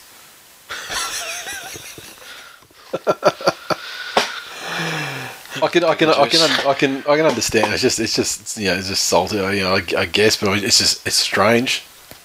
Never seen it before. Never heard it before. Reduces the amount of sexual harassment claims if you've got plausible deniability. so, no, stop being, stop. I'm not alluding to anything. It's literally pickles. I'm- What? So, what? Salty liquid in your throat? So, so you, so you, you, you didn't, uh, you didn't try and get that, that, that person to, to suck your penis. no, look, it's literally there's pickles there. Dodge that bullet, yeah. At Voodoo Rock, we won. Have we still got points by the time you record this ep? All coming, uh, all coming up in next week's episode of X Factor. You do. You do have your points at the moment. Then I heard something that they're saying it's like going to be like two weeks before they drop the hammer now. Make up your fucking mind, you chook raffle running bunch of cunts. At Rev Sunny 101. AIDS versus cancer at the Pillow Fortress. Best possible outcome. AIDS denied two points and cancer won't keep them. Yeah, you, you hope. Shunter 86. How cruel are rugby league gods, copyright Phil Gould, that after shit talking Todd Byrne, the turbojet turns into Tom Tabernovich. I had to try and figure out how to pronounce that properly for him. Sam the Warden, at Sam the Warden. That was a good win, asterisk, by the Els tonight. the North Queensland Cowboys, 44 to feed the South Sydney Rabbitohs, 18 at 1300 teeth. Crowd of just shy of 15,500 up there. And the Cowboys, 44, came from a massive list. Uh, Gavin Cooper, Jonathan Thurston, double to Justin O'Neill, Kyle Feldt, Ethan Lowe, Antonio Winterstein, and Michael Morgan. Six of eight conversions to JT, and the Rabbitohs 18 came from tries to uh, Gresmuel, Reynolds, and Burgess, Sam Burgess, uh, Reynolds three of three conversions. I think this game will give the Cowboys a lot of confidence. You know, if they, if they look ac- across the results of the, the round, they're going to see the obvious front runners Mhm. and the the obvious favourites themselves and the Broncos. Yep. Both put very very big scores. Yep. And I think the fact that Brisbane did it against, you know, the obvious cellar dwellers, Yeah, and they did it against Souths, who, you know, for for all of their their shit play, still have Sam Burgess and, and Greg Inglis and had Reynolds back. yeah. Uh, I They feel like they're them- really like fucking. Uh, like they're blown out, man. yeah. The Rabbitohs, like Yeah. it's, it's been on the cards for a couple of weeks now where they haven't looked great, but they're fucking gone. And and it's weird because their personnel isn't that drastically different. Yeah, exactly. It's just a, it's strange thing. And remember, in the was it in the preseason? Or was it late last season? Where yeah, it was late last season where everyone you know they got blown out of the finals by the, by the Sharks, and everyone's like, well, you know, the you know, uh, Madge's training techniques and everything, and his style is you know something that's unsustainable for like years and years and years because you know Burns you know plays Burns burn them down. out. yeah. Mm, maybe. But and then they kind of came out at the start of the season and, and they, they looked all right again. Well, they put And- they put a huge score on the Roosters. Uh, given Yeah. that was again, given that was the Roosters, but yeah, that was the Roosters. We didn't know the Roosters were the Roosters of 2016 at that time too. yeah. So, So without context, but yeah, they're they're they're, they're in trouble. but it's uh, one thing, and, and I've never been a massive Cowboys fan. Yep. Um, Louis Karma, amongst other things, but now you know for the last couple of years, I've been actively seeking out their games, and I really enjoy watching them just because they they're a textbook example of both the very very simple things of rugby league and the very very complex things of rugby league. Yep. Uh, and when you're watching with with mates or, or even with the the young fella who there's probably not a better team in the NRL to watch at the moment for a kid to learn from. Yep. And and they just do the simple things exceptionally well. And for mine, Taumalolo is one of the form form forwards in the in the competition, if not the form forward. Yep. Um, they're just the the way they they march it up the middle. Uh, the the the fact that Jonathan Thurston's been in that club for so long has rubbed off.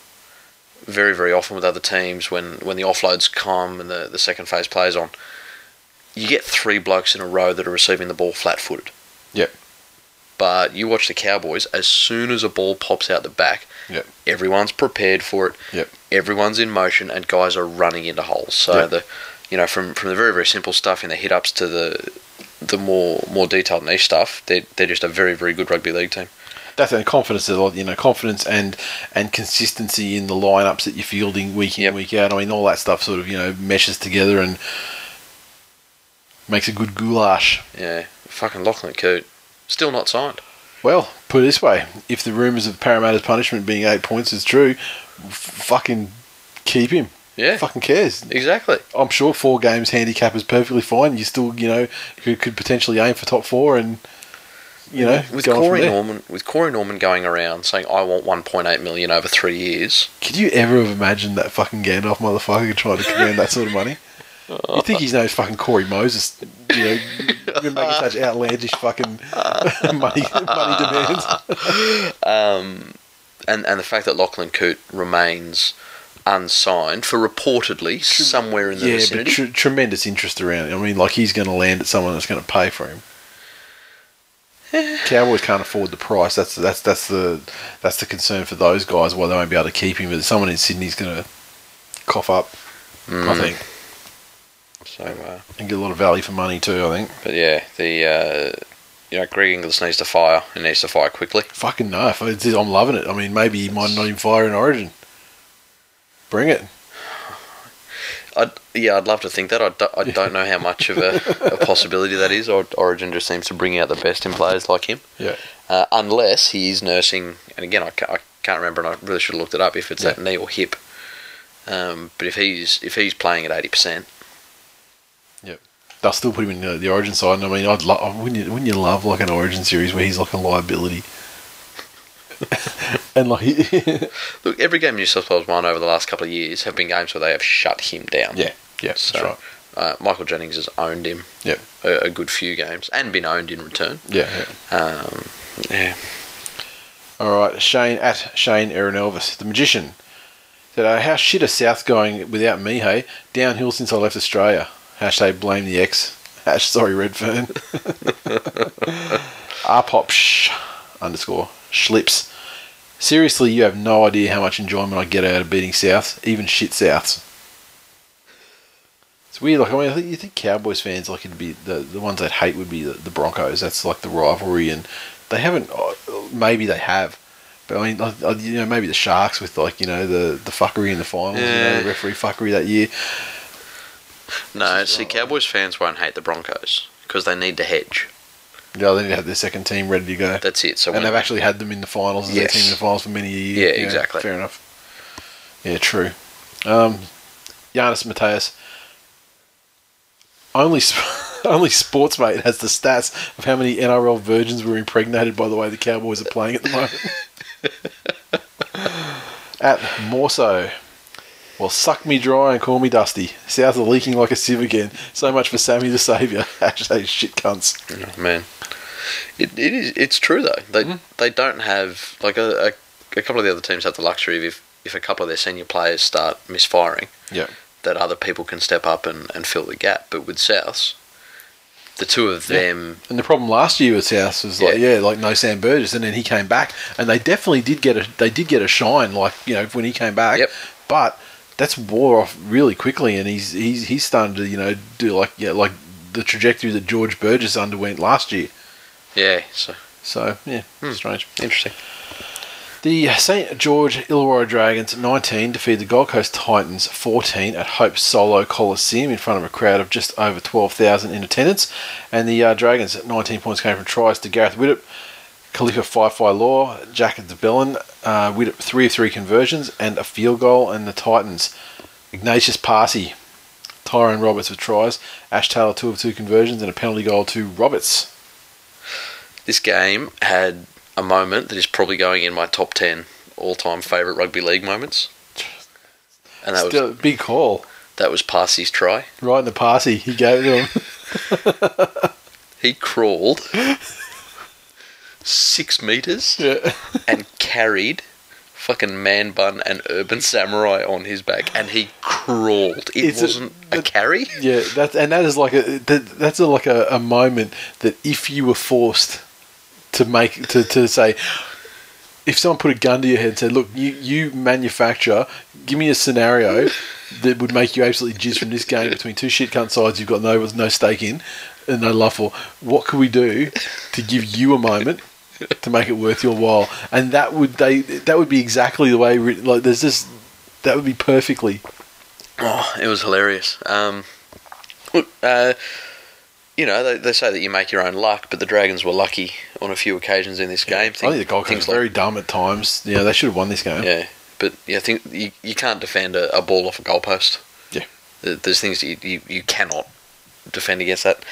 Um, the interesting thing will be, I, I think this game will have con- continuing trajectory for both of the teams. If if you were the Dragons, Yeah. this is probably the best possible outcome for you, realistic outcome, from a three week Queensland road trip is to have the Titans last. Yep. Finish it with a win.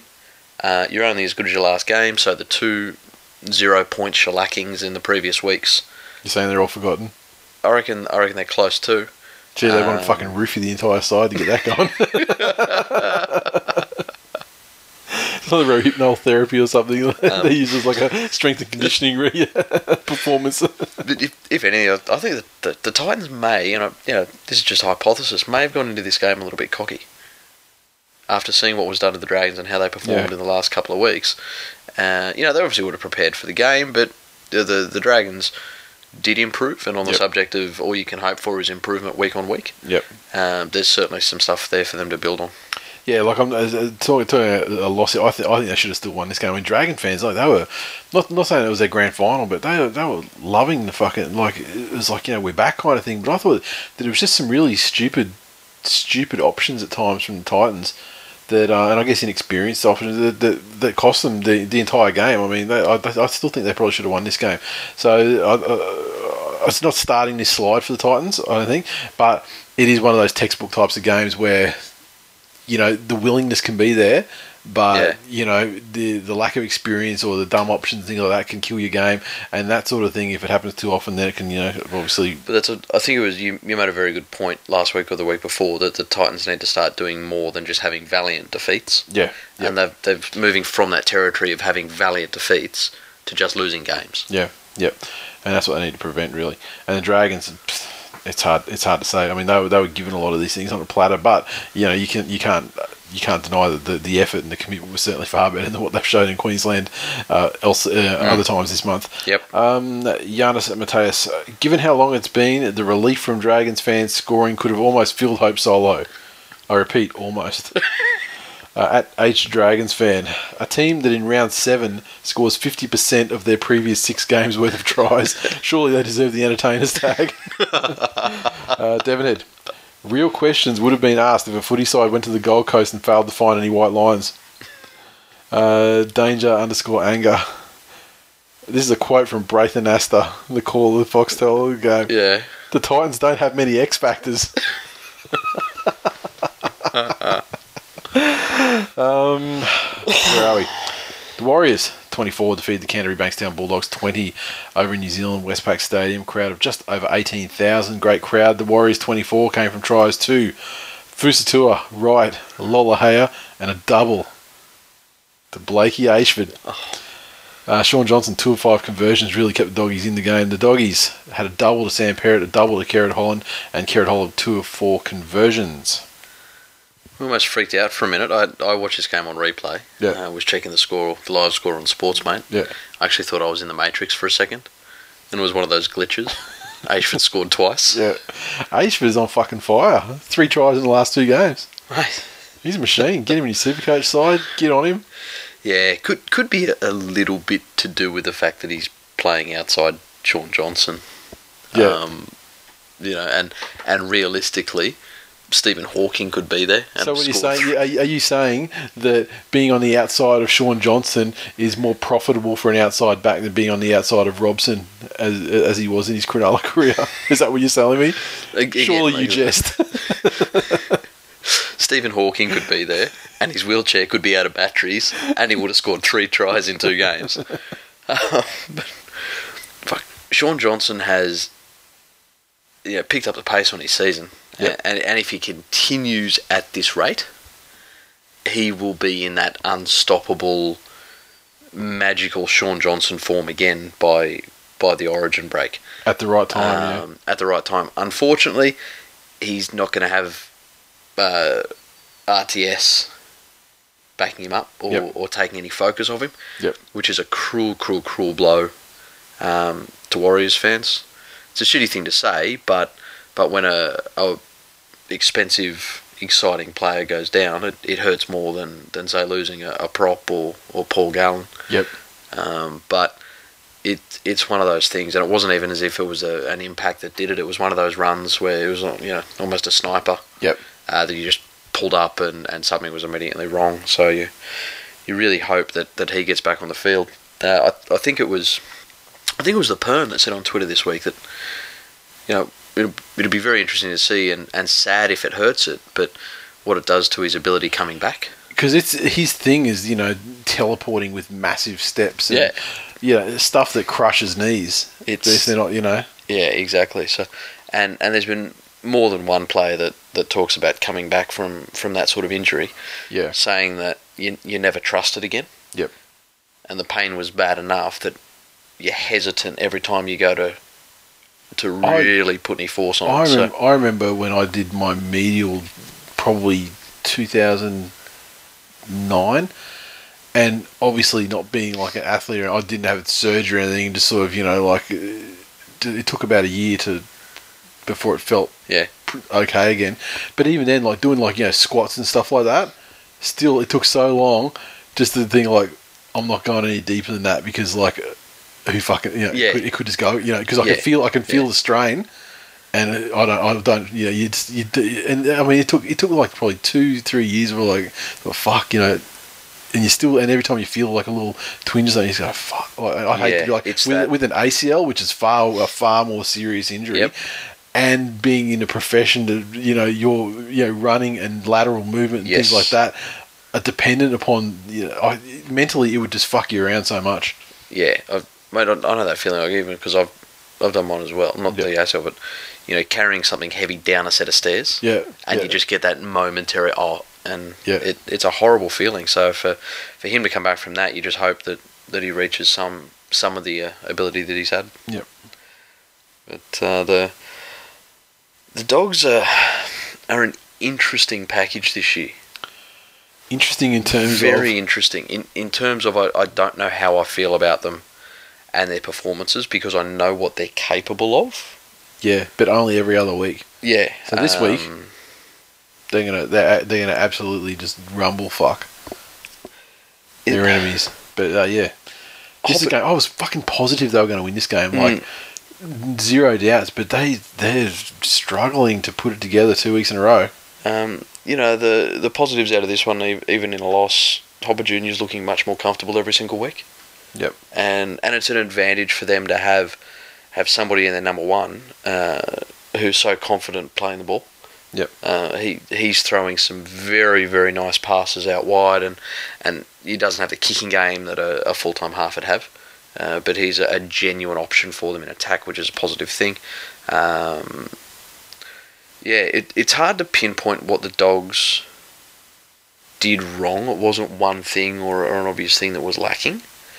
Uh, I still think that when the Bulldogs try to take on teams in places that aren't their strong point, Yep.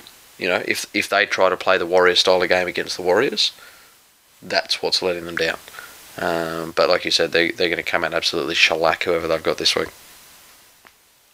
Okay. Um, the base chapo.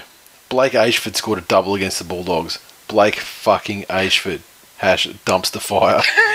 At Jan seventeen, which is uh, J A A H H N N seventeen.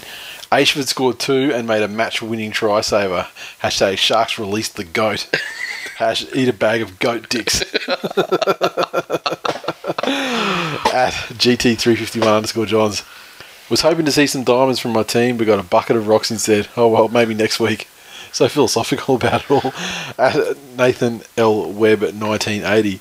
Wright and Ashford making Bulldogs look like a team full of Wrights and Ashfords. and uh, finally, at Davey Salter. How can we be considered for the premiership at all when we let Blake Ashford score a double? Hash X Factor. oh, he had the X Factor, all right. Uh, moving to Saturday evening, the Brisbane Broncos 53 defeated the Newcastle Knights nil for a crowd of just under 30 and a half thousand. The Broncos came from hat trick to Corey Oates, hat trick to Anthony Milford, double to Kahu, and uh, contributing tries from uh, Ben Hunt and uh, Joe Ofahengaue, uh, where we got even conversions. Two of five for Corey Parker, three of five for Jordan Kahu, a penalty goal for Corey Parker, and a field goal for Anthony Milford. And Knights, sweet fuck all. boo boo. Yeah, the, the result of this one was never in any sort of doubt Yep. whatsoever. Um, if you did not win money on this game in some form or another, then you are either You either weren't gambling Stupid. or you're an absolute fucking degenerate. yeah, just- or, yeah, or, or you just have self control, and I applaud you for that. not playing with your family's livelihood, but for you know, allowing you know for, for guaranteeing the possibility that the children will be eating eating food that doesn't come out of tins. the thing I like most about this game was the fact finally, finally, finally, we got to see Brisbane open up, yep, and it's what we've been saying all you know the whole yeah, it, whole season. it's it's probably a, a mix of fear and respect for for Wayne's very conservative style of football that it took until they were probably 24 points up uh, before it started, and it was Anthony Milford that, that really said, "Okay, well, well, we're out here, we've got this." Yep. Uh, instead of because there was every possibility they were going to come back in that second half, run five very simple tackles, kick it dead, keep pressure on. Um, but it, it was Milford that really stepped the energy up to the next level, and the team went with him. Um, but if I had to, to pick a, a moment out of that game, it was James Roberts finally remembering he's fast. Yeah, And when he beat two players and he went around the outside of them, danced with the touchline, Mhm. and the, the fact that it took till they were out to an, a, an insurmountable lead they actually chanced it a bit for him yeah. to chance it. Um, hopefully, he's just got a sniff of, of what that feels like, uh, because you can imagine that if you if you tried that in a game where they were ahead by, by six points, Yep. and he got bundled into touch, Yep. you you wouldn't want to show your face. in- Well, Wayne in would have you know me- Yeah. family members killed. Yeah, Yeah. It'd, it'd be horrible. Um, but but the really, I, th- I think this may be the, the turning point and, and let the Broncos really really start showing what they're capable of and, and start putting more teams away. Uh, and again, only the very very best of the teams in the competition will be able to beat them this year. The the only teams that will beat the Broncos are absolutely clinical, professional teams full of incredible human beings. Provided they can maintain the, this sort of level. I mean, I don't think teams can maintain this level all season. There's going to be a dip. It's just a matter for them as uh, where it where the dip happens. I mean, you know, a good coach and good strength and conditioning staff and everything will almost, you know, invite them to, you know, have a period of, of less lesser, yeah. you know, performance. Maybe over the origin period because they expect to lose people. And I was going to say we, we may see. Um, I'm not familiar with who they've got coming through this year actually, but but we may see for the first time in a little while Origin actually starting to hurt the Broncos again because Mhm. they're going to lose their fullback, a couple of forwards. yeah, there's the, Um, yeah, they're going to keep Milford though because of his misbehaviour. Yep. But um, yeah, yeah. So We'll see, but I mean, I think yeah, they certainly built a buffer that can withstand uh, the Origin period, no problem. Um, the biggest tiger, wow! The, Broncos beat the Knights fifty-three 0 I can't wait till we play the Knights. Oh, referring, of course, to the Tigers lost last week to the Knights. Uh, the Green Machine Pod, at a Green Machine Pod, and that is our uh, good friend of the show, Solzy, uh, in his uh, Canberra Raiders podcast. I just saw that Milford kicked a field goal when they're up 52 0. Hashtag what a cunt. That's too funny. At Sawazi, With every loss, I ask myself why I bother living. Hashtag hello darkness, my old friend. At Adam underscore Park 1993, the Knights had about as much chance of getting up as Alex McKinnon. Ash, sorry Jesus. At Mr. Wars, Mr. underscore Wars, Corey Oates is welcome to every hole on my girlfriend's body. I'll cup his balls and shout encouragement. Hashtag goats. As if I wasn't putting that tweet in. The Cronulla Sutherland Sharks, 40. I'd Sorry, just like go. to put it out there that Sam's girlfriend does not have Twitter and will never get Twitter. I, I, not on his watch. Like, she can't, she must never. Yeah, and yeah, she's a lovely lady. Well, if she does, well, she is. and But if she if she gets Twitter, she'll never know what his account is, or what, or he'll have to set up like a. uh, You A know, lollipops a sterile one, account. that, a sterile one that follows like you know you and me and like you know like pe- real life people, but stays away from like the massive gronk. You know what I mean? And he'll have to be- you know be like never ever you know link the other account to the. Don't follow it; it just doesn't exist. Uh, Cronulla Southern Sharks 40 defeated the Canberra Raiders 16 at GIO, just under 13,000 in attendance, and the uh, Sharkies scored a double to Ben Barba. Maloney, Bird, Bukuya, Holmes, and Pryor also with tries. Maloney 6 of 7 conversions, and the Raiders 16 came from tries to Baptiste, Rapana, and Caesar. Jarrod Croker, 2 of 3 conversions. Yeah, it's. I'd, I'd like to say that you know you can blame things like Austin not being in there for the for the loss, but the Raiders showed this year that they've played some of their best footy when when he wasn't on. You know, everyone expected him to, to drop those games. They didn't, and they they still put on eighteen points. 16, yeah. Uh, sorry, sixteen points. Yep. Which which isn't a, a great showing, but but it's not a sh- uh, being held to zero. Yeah. I think the difference in this game, if you look across the field at the Sharks, 80% of those players, when you watch them playing, 80% of them look like 16 year old kids that have been given the day off school to go play footy. Yeah. Like those days when you used to get a, a round robin Yep, carnival yep. and it was a guaranteed day off Yep. and it was just fun all day. Yep. And it, it's a cliche and you hear it on the, the TV all the time and the commentators love it. Uh, but they say that, okay, he really looks like he's enjoying the, his footy. And I think James Maloney's a big reason for that. Yep. He is a kid in a candy store every time he gets on a footy field. Yep. Um, even one game I saw when, where he just got absolutely annihilated every time he ran the ball, like was just getting monstered. Yeah. Came off joking about it with Freddie Yeah. about about how good the hits were, Yeah. um, and and that's made a very big difference to their attitude and how they're approaching games. Yep. Uh, and uh, and everyone just seems to be a touch more professional in the Sharks outfit this year. Um, their backline impressed again. Um, Valentine Holmes has got even more pace than I thought he did. There was Yeah. once I saw him chasing down a um, one of the Raiders. I, I think they scored a try on it, but that was that was the break I'm talking about. But he is just ridiculously almost, almost Roberts quick. Yeah. Um, so uh, I think they're at a nice level where they can still still build on it. Uh, but uh, they're they're really looking at as genuine contenders till they Yeah, get to the grand and the final. Raiders, and this is unfortunately this is the this is the what you know I expected to see from the Raiders earlier than this in the season. Uh, big test for them next week to see how they back up, or this weekend I should say, to see how they back up because this is kind of the Raiders. Yeah. This is last year. This is the promising Raiders where they, they do some things to give some hope, and then uh, you know the wheels fall off, and uh, you know I don't think Ricky Stuart is the coach that pulls teams out of holes.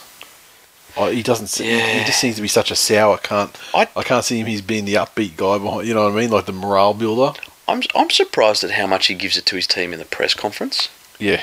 Like other coaches will get out say- there yeah. and say, you know, we can't hold our head up high today, or I'm sure, you know, we were all disappointed with our effort today. Yeah. On one level, I like the fact that he's not completely delusional like uh, like Jason Taylor. Yeah, that's fine. loss, but- but there, there is that whole philosophy of, you know, it's generally accepted common practice that if you need to give somebody a bollocksing in the workplace, you don't do it in front of 20 other staff. Yeah. Or in front of Which slightly entire media. translates into, yeah, Yeah. anyone that happens to pick up any one of the country's publications. Yeah. yeah. So it's, yeah, I, it's almost as if he's saying, well, you know what, I gave them the perfect game plan, and if they'd executed that game plan, we would have won this won. game. But you know, it's not my fault. They're shit.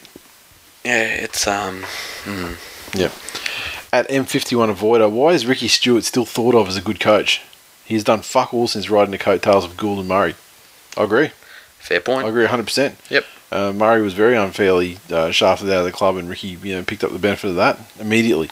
And I mean, he was. I remember he was undefeated for like a long time, sort of in uh, in the lower grades, and you know, Yeah. very very successful in terms of winning comps and everything. And uh, before he moved up to first grade, but he's first. I mean, he's fairly unhappy over the last, you know, decent while now, Yeah. decade. Yeah. talking. So, yeah, man, Brian Smith Mark too. Minibus. Troy underscore 79. Absolute pass. 76 p- points conceded in two games. This year promised so much, but once again delivering so little. Uh, Eddie PJ. Bad loss, but at least a friendly Sharks fan gave me a bag of something to snack on after the game. Caught in the throat a bit. Special K Online. Team of Destiny back at it again, and you clunes laughed at me when I voted Matt Prior for Player of the Year last year. Yeah, because last year he was fucked, and you were doing it trying to be a troll. This year he's playing better, and I mean, you you won't vote him to be best player. You'll probably fucking get on Maloney or someone. So, fuck up, Kay. Uh, Adrian underscore Maitland. The Raiders are like an old pet dog. Can still do tricks, and you love him, but he's mangy and shits on the carpet. Hashtag too much green blood. Sunday afternoon, the Melbourne Storm 19 defeated West Tigers 18 at Leichhardt Oval in front of a crowd of just over 9,000. The Storm scored tries uh, through a double to Vunivalu. Cronk and Koroibete also with tries. Diabolical kicking performance. Cameron Smith one of four conversions and missed with his only attempt at penalty goal. Uh, Cooper Cronk with the crucial field goal. Tigers tries to Addo Carr, Luke Brooks, Kevin Naiqama, and uh, their conversion, their kicking wasn't great either. Jordan Rankin, one of three conversions, two of two penalty goals, and uh, a bunch of missed field goals, and one of them absolutely fucking diabolical. You know who wins this game for the Tigers? Anyone? Paddy fucking Good. Richards. Oh yeah, he he didn't need he didn't need that fucking golden Ben Hunt esque Yeah. le- level of field goal where he's kicking it from like you know twenty meters out from right in front. He He- didn't. He didn't need that shit. He needs forty-five meters out in the touch line. Exactly. He don't give fuck. exactly. Um, yeah, the contrasting things about these teams. The the Tigers are are a team full of you know genuine starters who are full of potential and showed what they can do earlier in the year. Yep.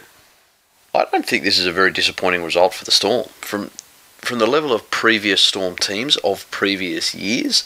Yes, you can look and say that they're not up to that standard and they're not up to to what they've they've achieved previously. But if you look across the the league for any other team that has such a, a young group of players coming together, you know, early in their, their careers of playing together, Yeah. it's it's been the Smith and Cronk show that have kept those team in what are they now equal second. Yeah. You, you look at, at teams like Manly, Yeah. who are in a very similar position, fresh team, new players, Yep. new positions, uh, and while they're putting on ninety percent of what they should be, they're not closing out games. Yep. The experience of, of Cronk and Smith is, is really what's keeping Melbourne up there. The the second week in a row, James Tedesco went off for a, con- a concussion test Gee, got fucking smashed though. and came back out. Yeah. You know it, and I mean, it's- not like Liam Fulton where he fucking trips on a blade of grass and gets concussed. like, if fuck, he got absolutely fucking smashed. Yeah, but uh, you know, I, I saw Nathan Brown talking about it in, in an article today. It is very interesting to me, and, and I said the last time it happened, how you know the Knights are, are abiding by these rules, and they ended Yep. up having one player on their bench, Yep. but two weeks in a row, arguably or, or not the best player in that West Tigers team Has found a way to get back gets out in the field. concussed, Yeah. and it wasn't a slight head knock or a small one; they Yeah. were very big hits. Yep. Absolutely dropped. and he's come back out into the field. Yep. You know, it's it's something that I think really, really should be looked at, and I think people of the West Tigers should should really be held accountable. Um, there, there has to be medical professionals who could give a professional opinion and say, Yep. after that sort of impact, it is highly unlikely that that player would have returned to the field, Mhm. and I would assume there's something going on. Um, yeah, it, it wasn't a pretty game by by any stretch of the imagination, but the experience won out in the end. Yeah, and Storm, of, like Cronk was fucking diabolical for like some of the fucking options, like Mm-hmm. the passing was like, yeah, intercept, like just fucking awful, just awful. Like the the shit they were doing was so bad. It was one of the most unstormed games I've ever seen. Thankfully for the, you know, for lucky for them, they at the time that the Tigers did their usual, you know, just before half time, just after half time, going back to Fail, the shell yeah. thing. But um, the you know, this was one of the, the bad field goal-a-thons. But that that's a, I guess that's a sign of a good player. Even when you're having an off day yourself, Yep. still having enough of a head to somehow pull it together when you need to. Yeah, oh, and let's uh, you know, let's face it. I mean, he's he's great at the you know fairly long range clutch field goals. Yep. I mean, self perfection. I what I what I uh, I don't see here is that uh, we, we don't we didn't get a Cameron Smith stat for a missed field goal here. When remember from dummy half was it? Oh, yeah, it's like a slung to the ground and he sort of just like grubbered it under It's like a soccer goal. Is that The fuck was that? That was awful, but not as awful as Moses missing from pretty much in front, like twenty meters out, like maybe closer, wasn't it? Or- Oh, it's pretty. It was pretty. It was about as good as you'd want to get it. no in good position I'll, as you want to get it. I I'll argue that because actually, and I actually I really Brooks's it. was first. I mean, Brooks was closer, and he was actually, you know, he was sort of out like 15 meters in from touch, and you know, Yeah, sort of about 30 yeah. meters out, and it looked good, and then it sort of, you know, and he faded it. yeah, got a bit of fade on it. and- yeah. Yeah. Um, on- on that though, with that one, I, I really like that camera angle they went to. yeah, As soon as he's kicked the field goal, It was perfect. they've you snapped the, to behind the post. seen the boomerang Um, angle, and yeah, it was great. yeah, that that's fantastic. But ah, uh, you know, it, it's the same argument you would have had if this went into uh, golden points in a final series. Oh, it's not fair, or this or that, or whatever. Oh, I don't care about the fairness. Um, It's Tigers in decline. I mean, it's it just is. It's not fair, or it's good. It's not good. It's not bad. It just is. Yeah, Just like the sun comes up every day. sun comes up, Tigers go down. It's just it's one of those laws of life. GJ McDonough, and I mean, I'm challenging him out to actually, you know, send us a send us a sound file. of This he said nine thousand at Leichhardt Oval, and the Wayne Pearce song was awful. There's a hash Wayne Pearce Hill in decline. I want someone to sing a few bars of that Wayne Pearce song because I got I, I didn't hear it. Yeah. I've got no concept of what it is. But I need to know. Uh, at Cassidy Aiden, go the storm. Cooper Cronk, the best clutch kick in the game. Where's your run TMB now, Tigers fans? So hashtag sinew skeleton.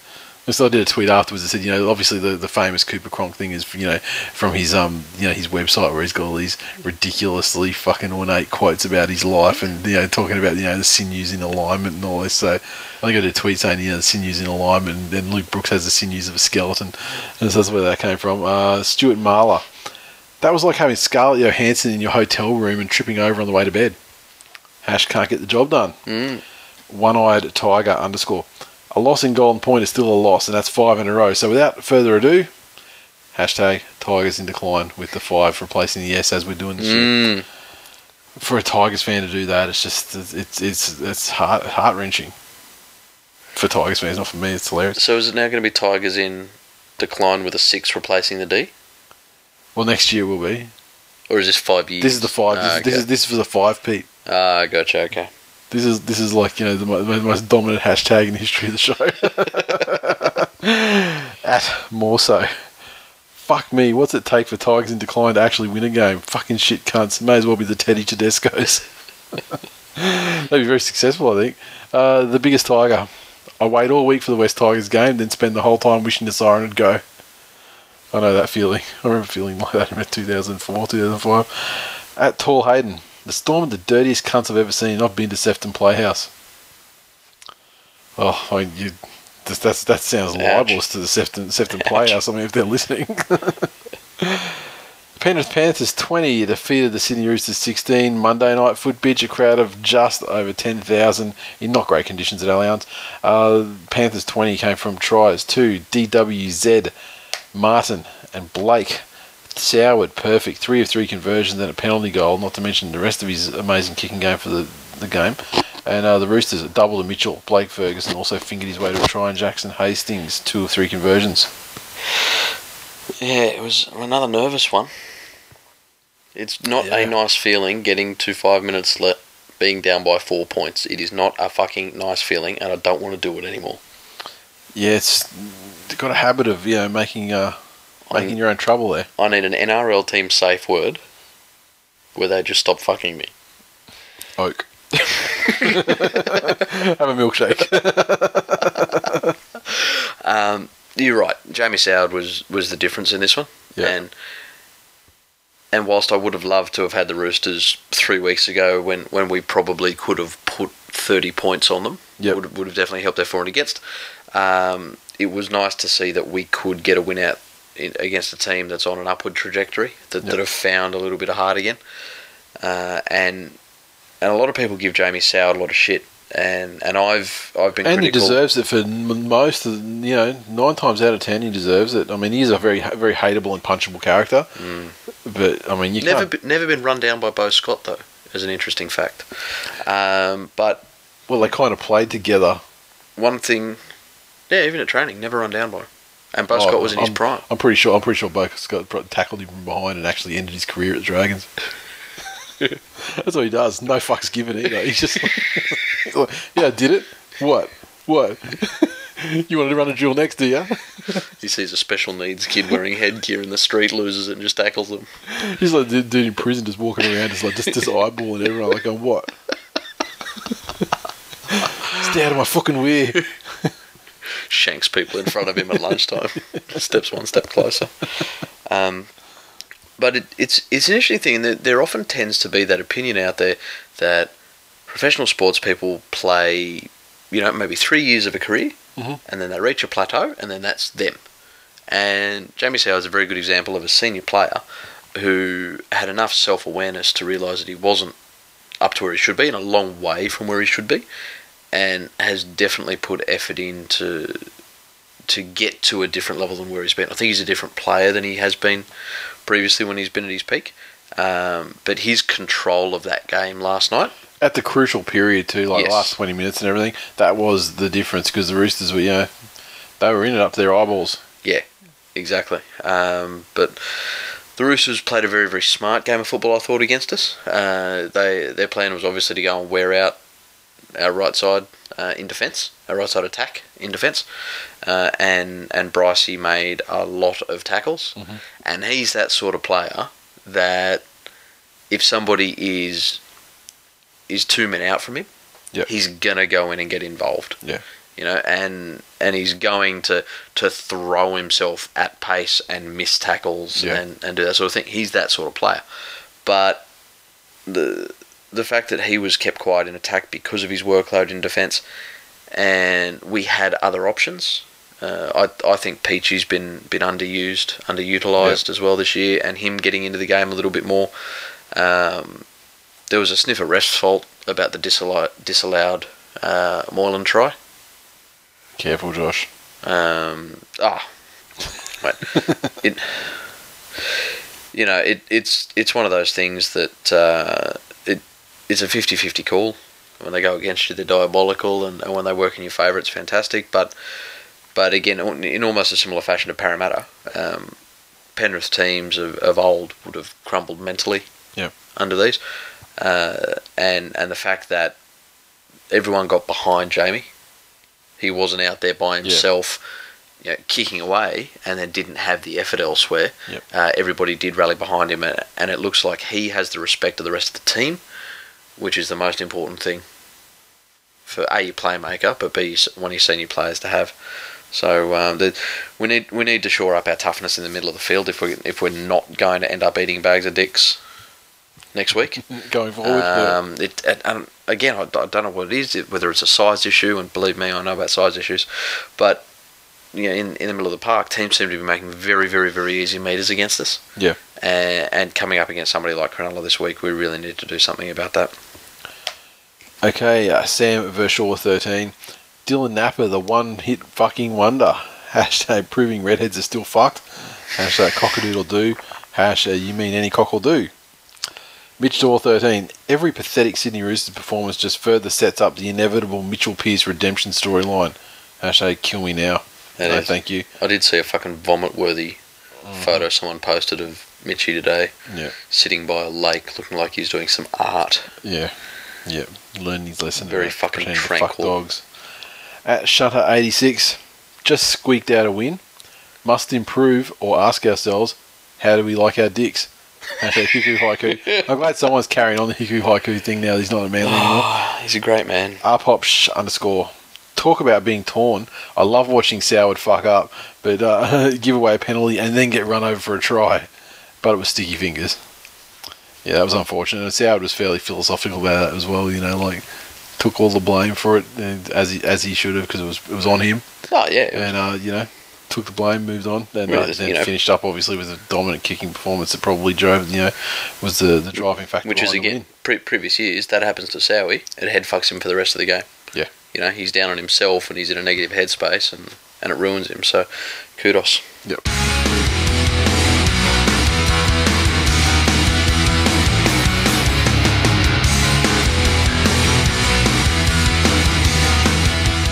Previews. Friday night football. The Brisbane Broncos take on the South Sydney Rabbitohs. Of course, it's Friday night. What other night would these two teams play on? Look, the Rabbitohs are fucked at the moment. I mean, Inglis can probably get himself up for this game, you know, with his Origin teammates in some cases, and it's coming up to his Origin taper if it's ever going to happen. But I'm, and it's not going to be 53, 53 to nil, of course. But I think the Broncos have got this like by 20. I think with very little trouble. I think South are in a terrible space mentally and uh, everything else at the moment, and I I don't think they're going to Yeah. dig out. I think they're going to dig it out this week. Agreed. Um, I'll be there to watch this one. Yep. Don't contact me at all, any of you fucking deviates, because I'll have my nine-year-old with him, with me, and uh, I don't want to have to explain to him what uh, circle jerking is. But no, I, I think Brisbane will do this and do it very comfortably. Yep. It's one of the one of the reasons I'm taking him to this game is because I think it'll be very entertaining and have a lot of tries scored in it. So, um, Brisbane by 12 plus and Twenty. Corey, Corey Corey first try scorer. Uh, and and uh, and Anthony Milford try anytime. God. Canterbury Bankstown Bulldogs versus the Gold Coast Titans, ANZ Stadium, Saturday afternoon. Okay, so it's the off week, so it's the, so it means it's the on week for the doggies. Yep. In terms of form, Yep. So they're going to come out, be amazing, and have this brick wall of defence. The Gold Coast Titans suffered disappointment last week. Some stupid options costing them, a, you know, a, a win that they could very easily have got against the Dragons. Away from home, it's a doggies on week, so I'm going to go doggies. Look, I think even if it wasn't the doggies on week, if, even if they, they put in the sort of performance they put in against the Warriors, I still think that'd get them home against the Titans. Yeah, maybe. I mean, only the Titans against you know with the game they played though. I think Titans at their best, you know, in quotes, what we've seen this year so far. Titans at we their probably best. get a bad doggy side, but yeah. Yeah. Um, yeah, no, I, I agree. I think doggies on this one. Canberra Raiders take on the West Tigers down at GIO Saturday evening. As my good friend Mr. Wars says, Canberra in Canberra is not a thing yet. Not yet, not cold enough. So um, I, th- I think with the, the style of football West are playing with their running game, um, unless the multiple concussions week in week out are affecting James Tedesco and how many people he sees in front of him. Yep. Uh, I think that style of football is very well suited to beat a team like Canberra, I think so too. uh, who who don't have a lot of size and pace out wide. Uh, and they showed last week that even without Woodsy, they they still had a solid forwards performance. It wasn't earth shattering, um, but I think put that in the the Tigers will be too strong for Canberra.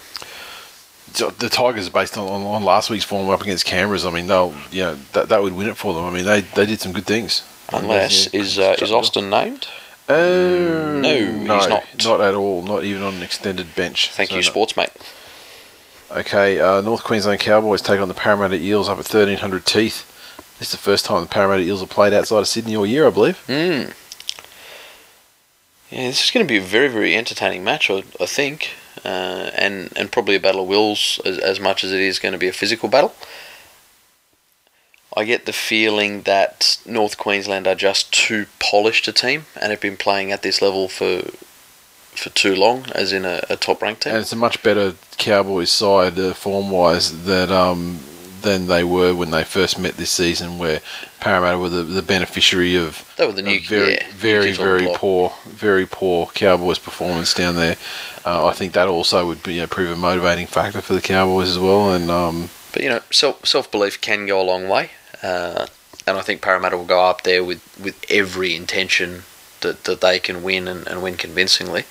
Yeah. Uh, I, I again really, really just think the the Cowboys and, and the way their players think about the game Yep. instead of just running through plays and, and trying to get to, to set plays will be the difference here.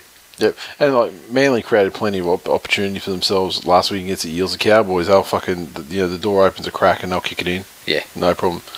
Um, Cronulla Sutherland Sharks take on the Penrith Panthers at Reclaim Australium, Australium, Reclaim Australia Stadium in the Shire, of course.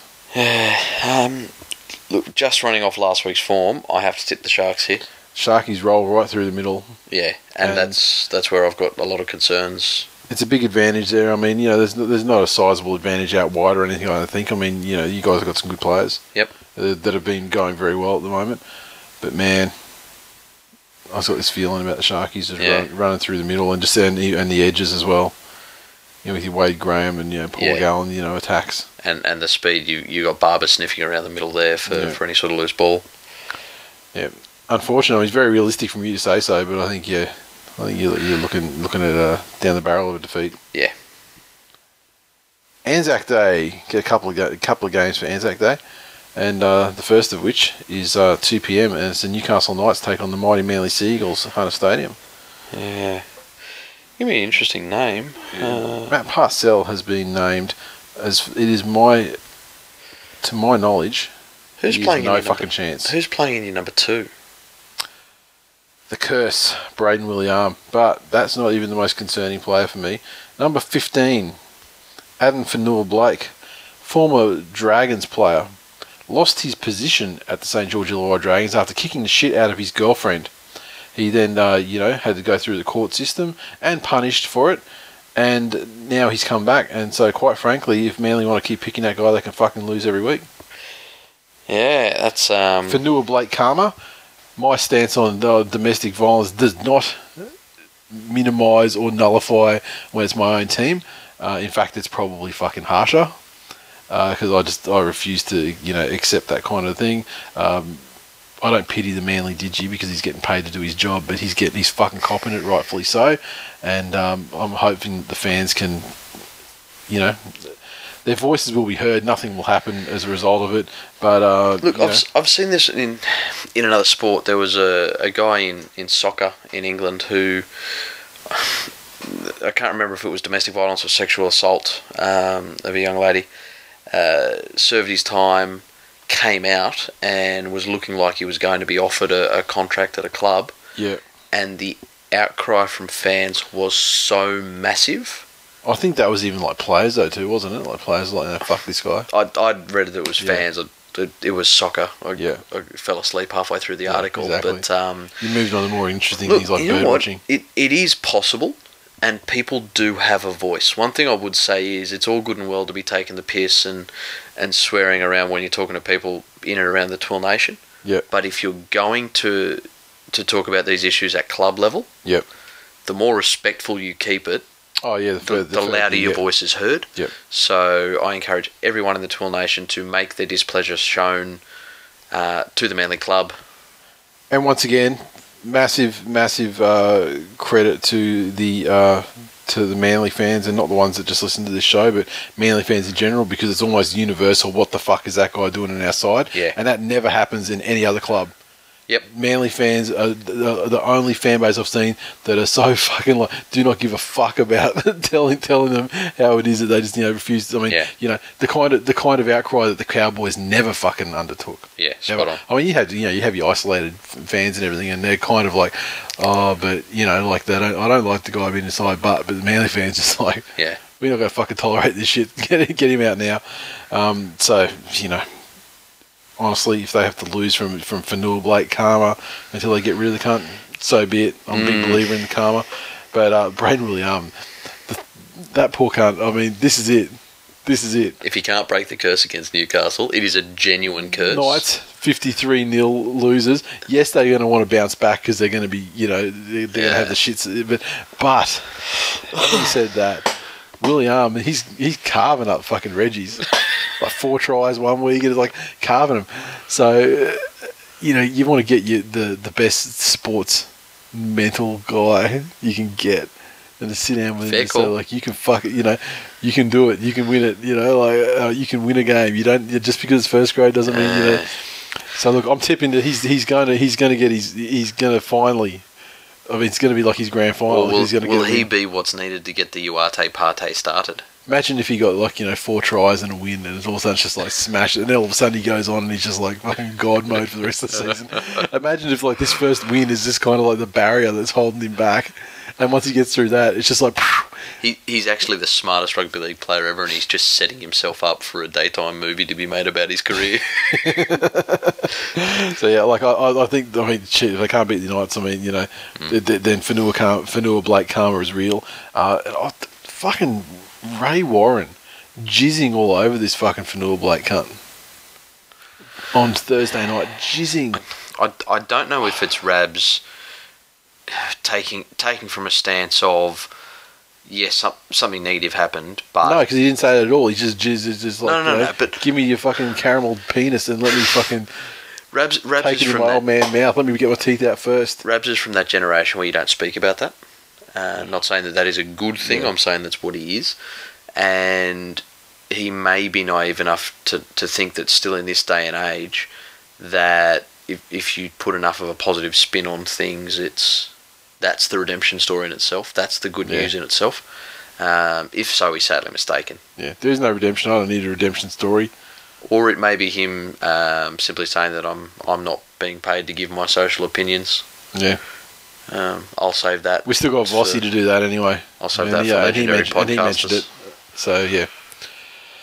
Also on Anzac Day, 4 p.m., the traditional St George Illawarra Dragons take on the Sydney Roosters game, and uh, geez, look, the Roosters were on were, were on the upswing, Mm. had their moments on Monday night.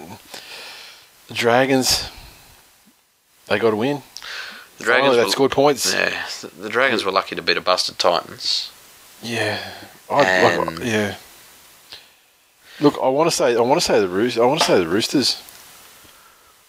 are going to win this game. I But- definitely think the Roosters are going to win. Um, sorry, your butt. It's just two lesser lights, like yes, and with games like that, who fucking knows? Because they're both, they're both so capable of poor spurts of form. I just feel like the roster of the Roosters is f- so far superior on paper. Yep. That they can just they they could just make it happen. If Napa had has a beast mode game like he did, uh, you know, two games ago, Yeah. then he'll fucking take it. He'll take the Dragons out himself because they got a pack of bitches. Yep. And so if he comes in and dominates them, he'll turn them all out and have them on the streets earning him money Mm. by the end of the game. McCrone's still been named at number seven, no Benji. So That's a much better fucking situation for the Dragons. Yeah. Much better. That Oh. so much better. yeah, Fuck Benji. Don't don't act like oh he come in. Oh Benji Benji can still play. No. Oh no, I'm No, saying he cannot. I'm saying he's not McCrone. Yeah. Okay. He's not McCrone. It's I, I think that McCrone is is a He's the saviour of the Dragons Yeah, at okay. this stage. Okay. I mean, how many passes has he thrown in the third row? I'll give you a clue. It's number between zero and zero. Yeah, he, he, he's also you know known to kick to the right hand side of the field when he's got three unmarked players on his left, but Yeah. uh, But that's not as instantly devastating and, and, and absolutely debilitating to a side's attack as, as some of the shit Benji pulls out. no, I, I think the Roosters will get up for this one. Roosters are going to do it. I don't think they're going to find any uh, gigantic heights of form or anything to do so, but I think they the, the Dragons' skill set is very much well within their uh, abilities to handle. Yep. And finally, the third game on Anzac Day. Talk about a super super round of footy. I mean, man, Monday's just going to be in front of the in front of the footy all day. Yeah. Oh, actually, I'll be driving back up from camping, so for some of the day, but uh, hopefully get back in time. Nice. Some of them, uh, Melbourne Storm take on the Warriors. AAMI Park in Melbourne this one. Very very tough game to pick. Um, you got to take into account that that the the Warriors don't have their their star fullback. Um, however, on Yeah, that on that note, Shaun Johnson's coming into his his purple patch. Yeah, but Lolohea is amazing too. I'm actually looking And- forward to seeing him get, actually get more of the ball. Yeah, exactly. And and as far as replacements go, you're still talking about a, a Warriors team with with Lolohea up running on to to loose balls and, and offloads. Is Konrad Hurrell named in this one? I believe. I think I thought I read something today saying that he was not going to be named. Okay. And yeah, he's not even not benched nothing. They should. Um, Just release him. Send him to Manly. We'll yeah, that's Fuck, I'd, I'd would love play? to know what's going on there.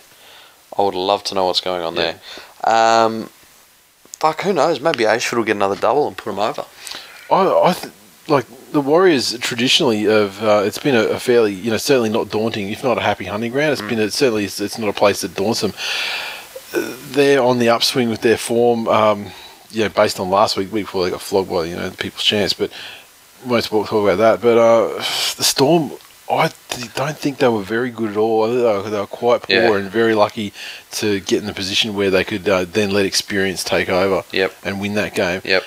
So like I, I think the Warriors could fucking carve them too. Like some of these, you know, some of these younger guys they've got on their The, side. the Warriors will play a, a West Tigers style of rugby league, Yeah. but with a little bit more size and strength. And, and and just with a bit more forward, going forward Yeah. action, you know, So- kicking it all off. yeah, I think the Warriors will get this one, but I, I don't think it'll be a blowout. It'll be very, very close. No, in saying, saying that, I agree, but in saying that, I mean, you know, the Storm could storm them too down in Melbourne, and they could just do that thing where they stopped them. You know, their, their defense aims up, and they stopped them, and they just do enough to you know get a couple of tries to win. So, I I want I want to tip the Warriors. I mean, I know I shouldn't believe in them yet, but I'm just feeling Yeah. like they're on the way. That I'm tipping the Warriors. Finally.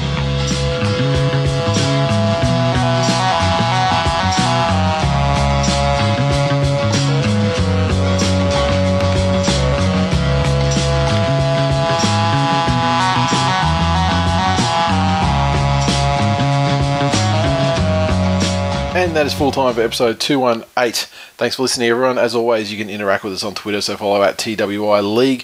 Uh, also on Facebook.com forward slash This Week in League. So make sure you get on there, hit it up, hit the like button if you haven't already, and uh, you know share our posts and things like that. Spread the word. Let's get some more people on board. iTunes had a couple of reviews this week. The first of which, Cunny Funts, five stars, by Jamie.m. And then there's a space, and then NMNMNMM. These cunts are fucking hilarious. Keep up the good works, guys. With some creative characters there to put as the C and uh, the F to get it through the censors at Appletown. Also, greatest rugby league podcast, five stars from Sam31475. How have I not listened before now? Do yourselves all a favour and listen to these guys. They have all the goss you need to know for the week in rugby league. I laugh my head off for two hours each episode. Thank you, sir. Kind Thank- words. Thank you both uh, for the great reviews. Very easy to uh, to do a review too. Just uh, if you're on the Apple ecosystem, just uh, go to the iTunes. Just go to the iTunes podcast section. Uh, look up this week in league, and uh, you know Oh, it was very easy for those two because there wasn't an X factor between them. maybe they had the X factor that led them there. No, but they obviously know how to uh, how to operate simple machinery like computers and, and telephones and tablets because they don't have to resort to things like X Factor. I don't think anyone that uses X Factor would have the capability to write a review. It's almost like you're throwing out like a dare to those people. Oh, get uh, fucked. It's not a dare. and you know what's going to happen now? oh, oh, oh! Great fucking, oh, great sage Nathan. What what do you see happening in the future? I'm seeing iTunes reviews. I'm seeing three to four iTunes reviews next week. I'm seeing 48 instances of the term X Factor in these reviews. Thank you very much. no, no, it's not possible. They don't have the mental fortitude X Factors. You're reaping the fucking. You're reaping what you were sowing massively, and the harvest is gigantic. Supercoach. Okay, the group comp NZ underscore Magpie 54 still in front. Ram and Robbo second. Too much tuners. The Wendells, the Pool Sharks, SFC, Fiji and Eels, the Rejects, Puds, Picks, and Diggers of Fortune. That's our top 10. Tipping. Where we oh we got an outright leader for the first time this season. Desi's Ducks, 40 points. One point back, David Kingston. Another point further back, we have a log jam of Bulldog, Wixie, Matthew Bell, JB, Solzy, Whitey, Doogs, and Half Nelson. And then one point back, 10th place, Mikus. Um, I don't have an update for you on the ladder competition this week. Boys didn't get back to me, but uh, we'll update that next week, no doubt about it. Um, before we go, given we've had such an influx of new listeners this season, I just wanted to uh, shout out some of the other podcasts in the family. For those who don't already know, if you're into MMA, get around one of my other shows this week in MMA. Just find on iTunes, plug that in for a search, and it'll come up. And a logo, similar style logo to the This Week in League one, so it really stands out. And uh, a couple of weeks ago, I started up another one about the world of pop culture, TV, movies, comics, etc. by the name of the Rocks and Diamonds podcast, and that's with uh, listeners of the show who are aware of the, the comic strips done by uh, Twilgenfeld or you know Jay Hilgenfeld.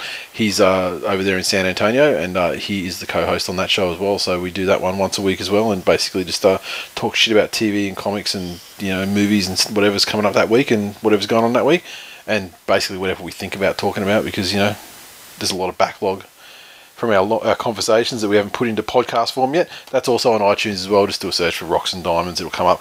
And um, I think that's about it.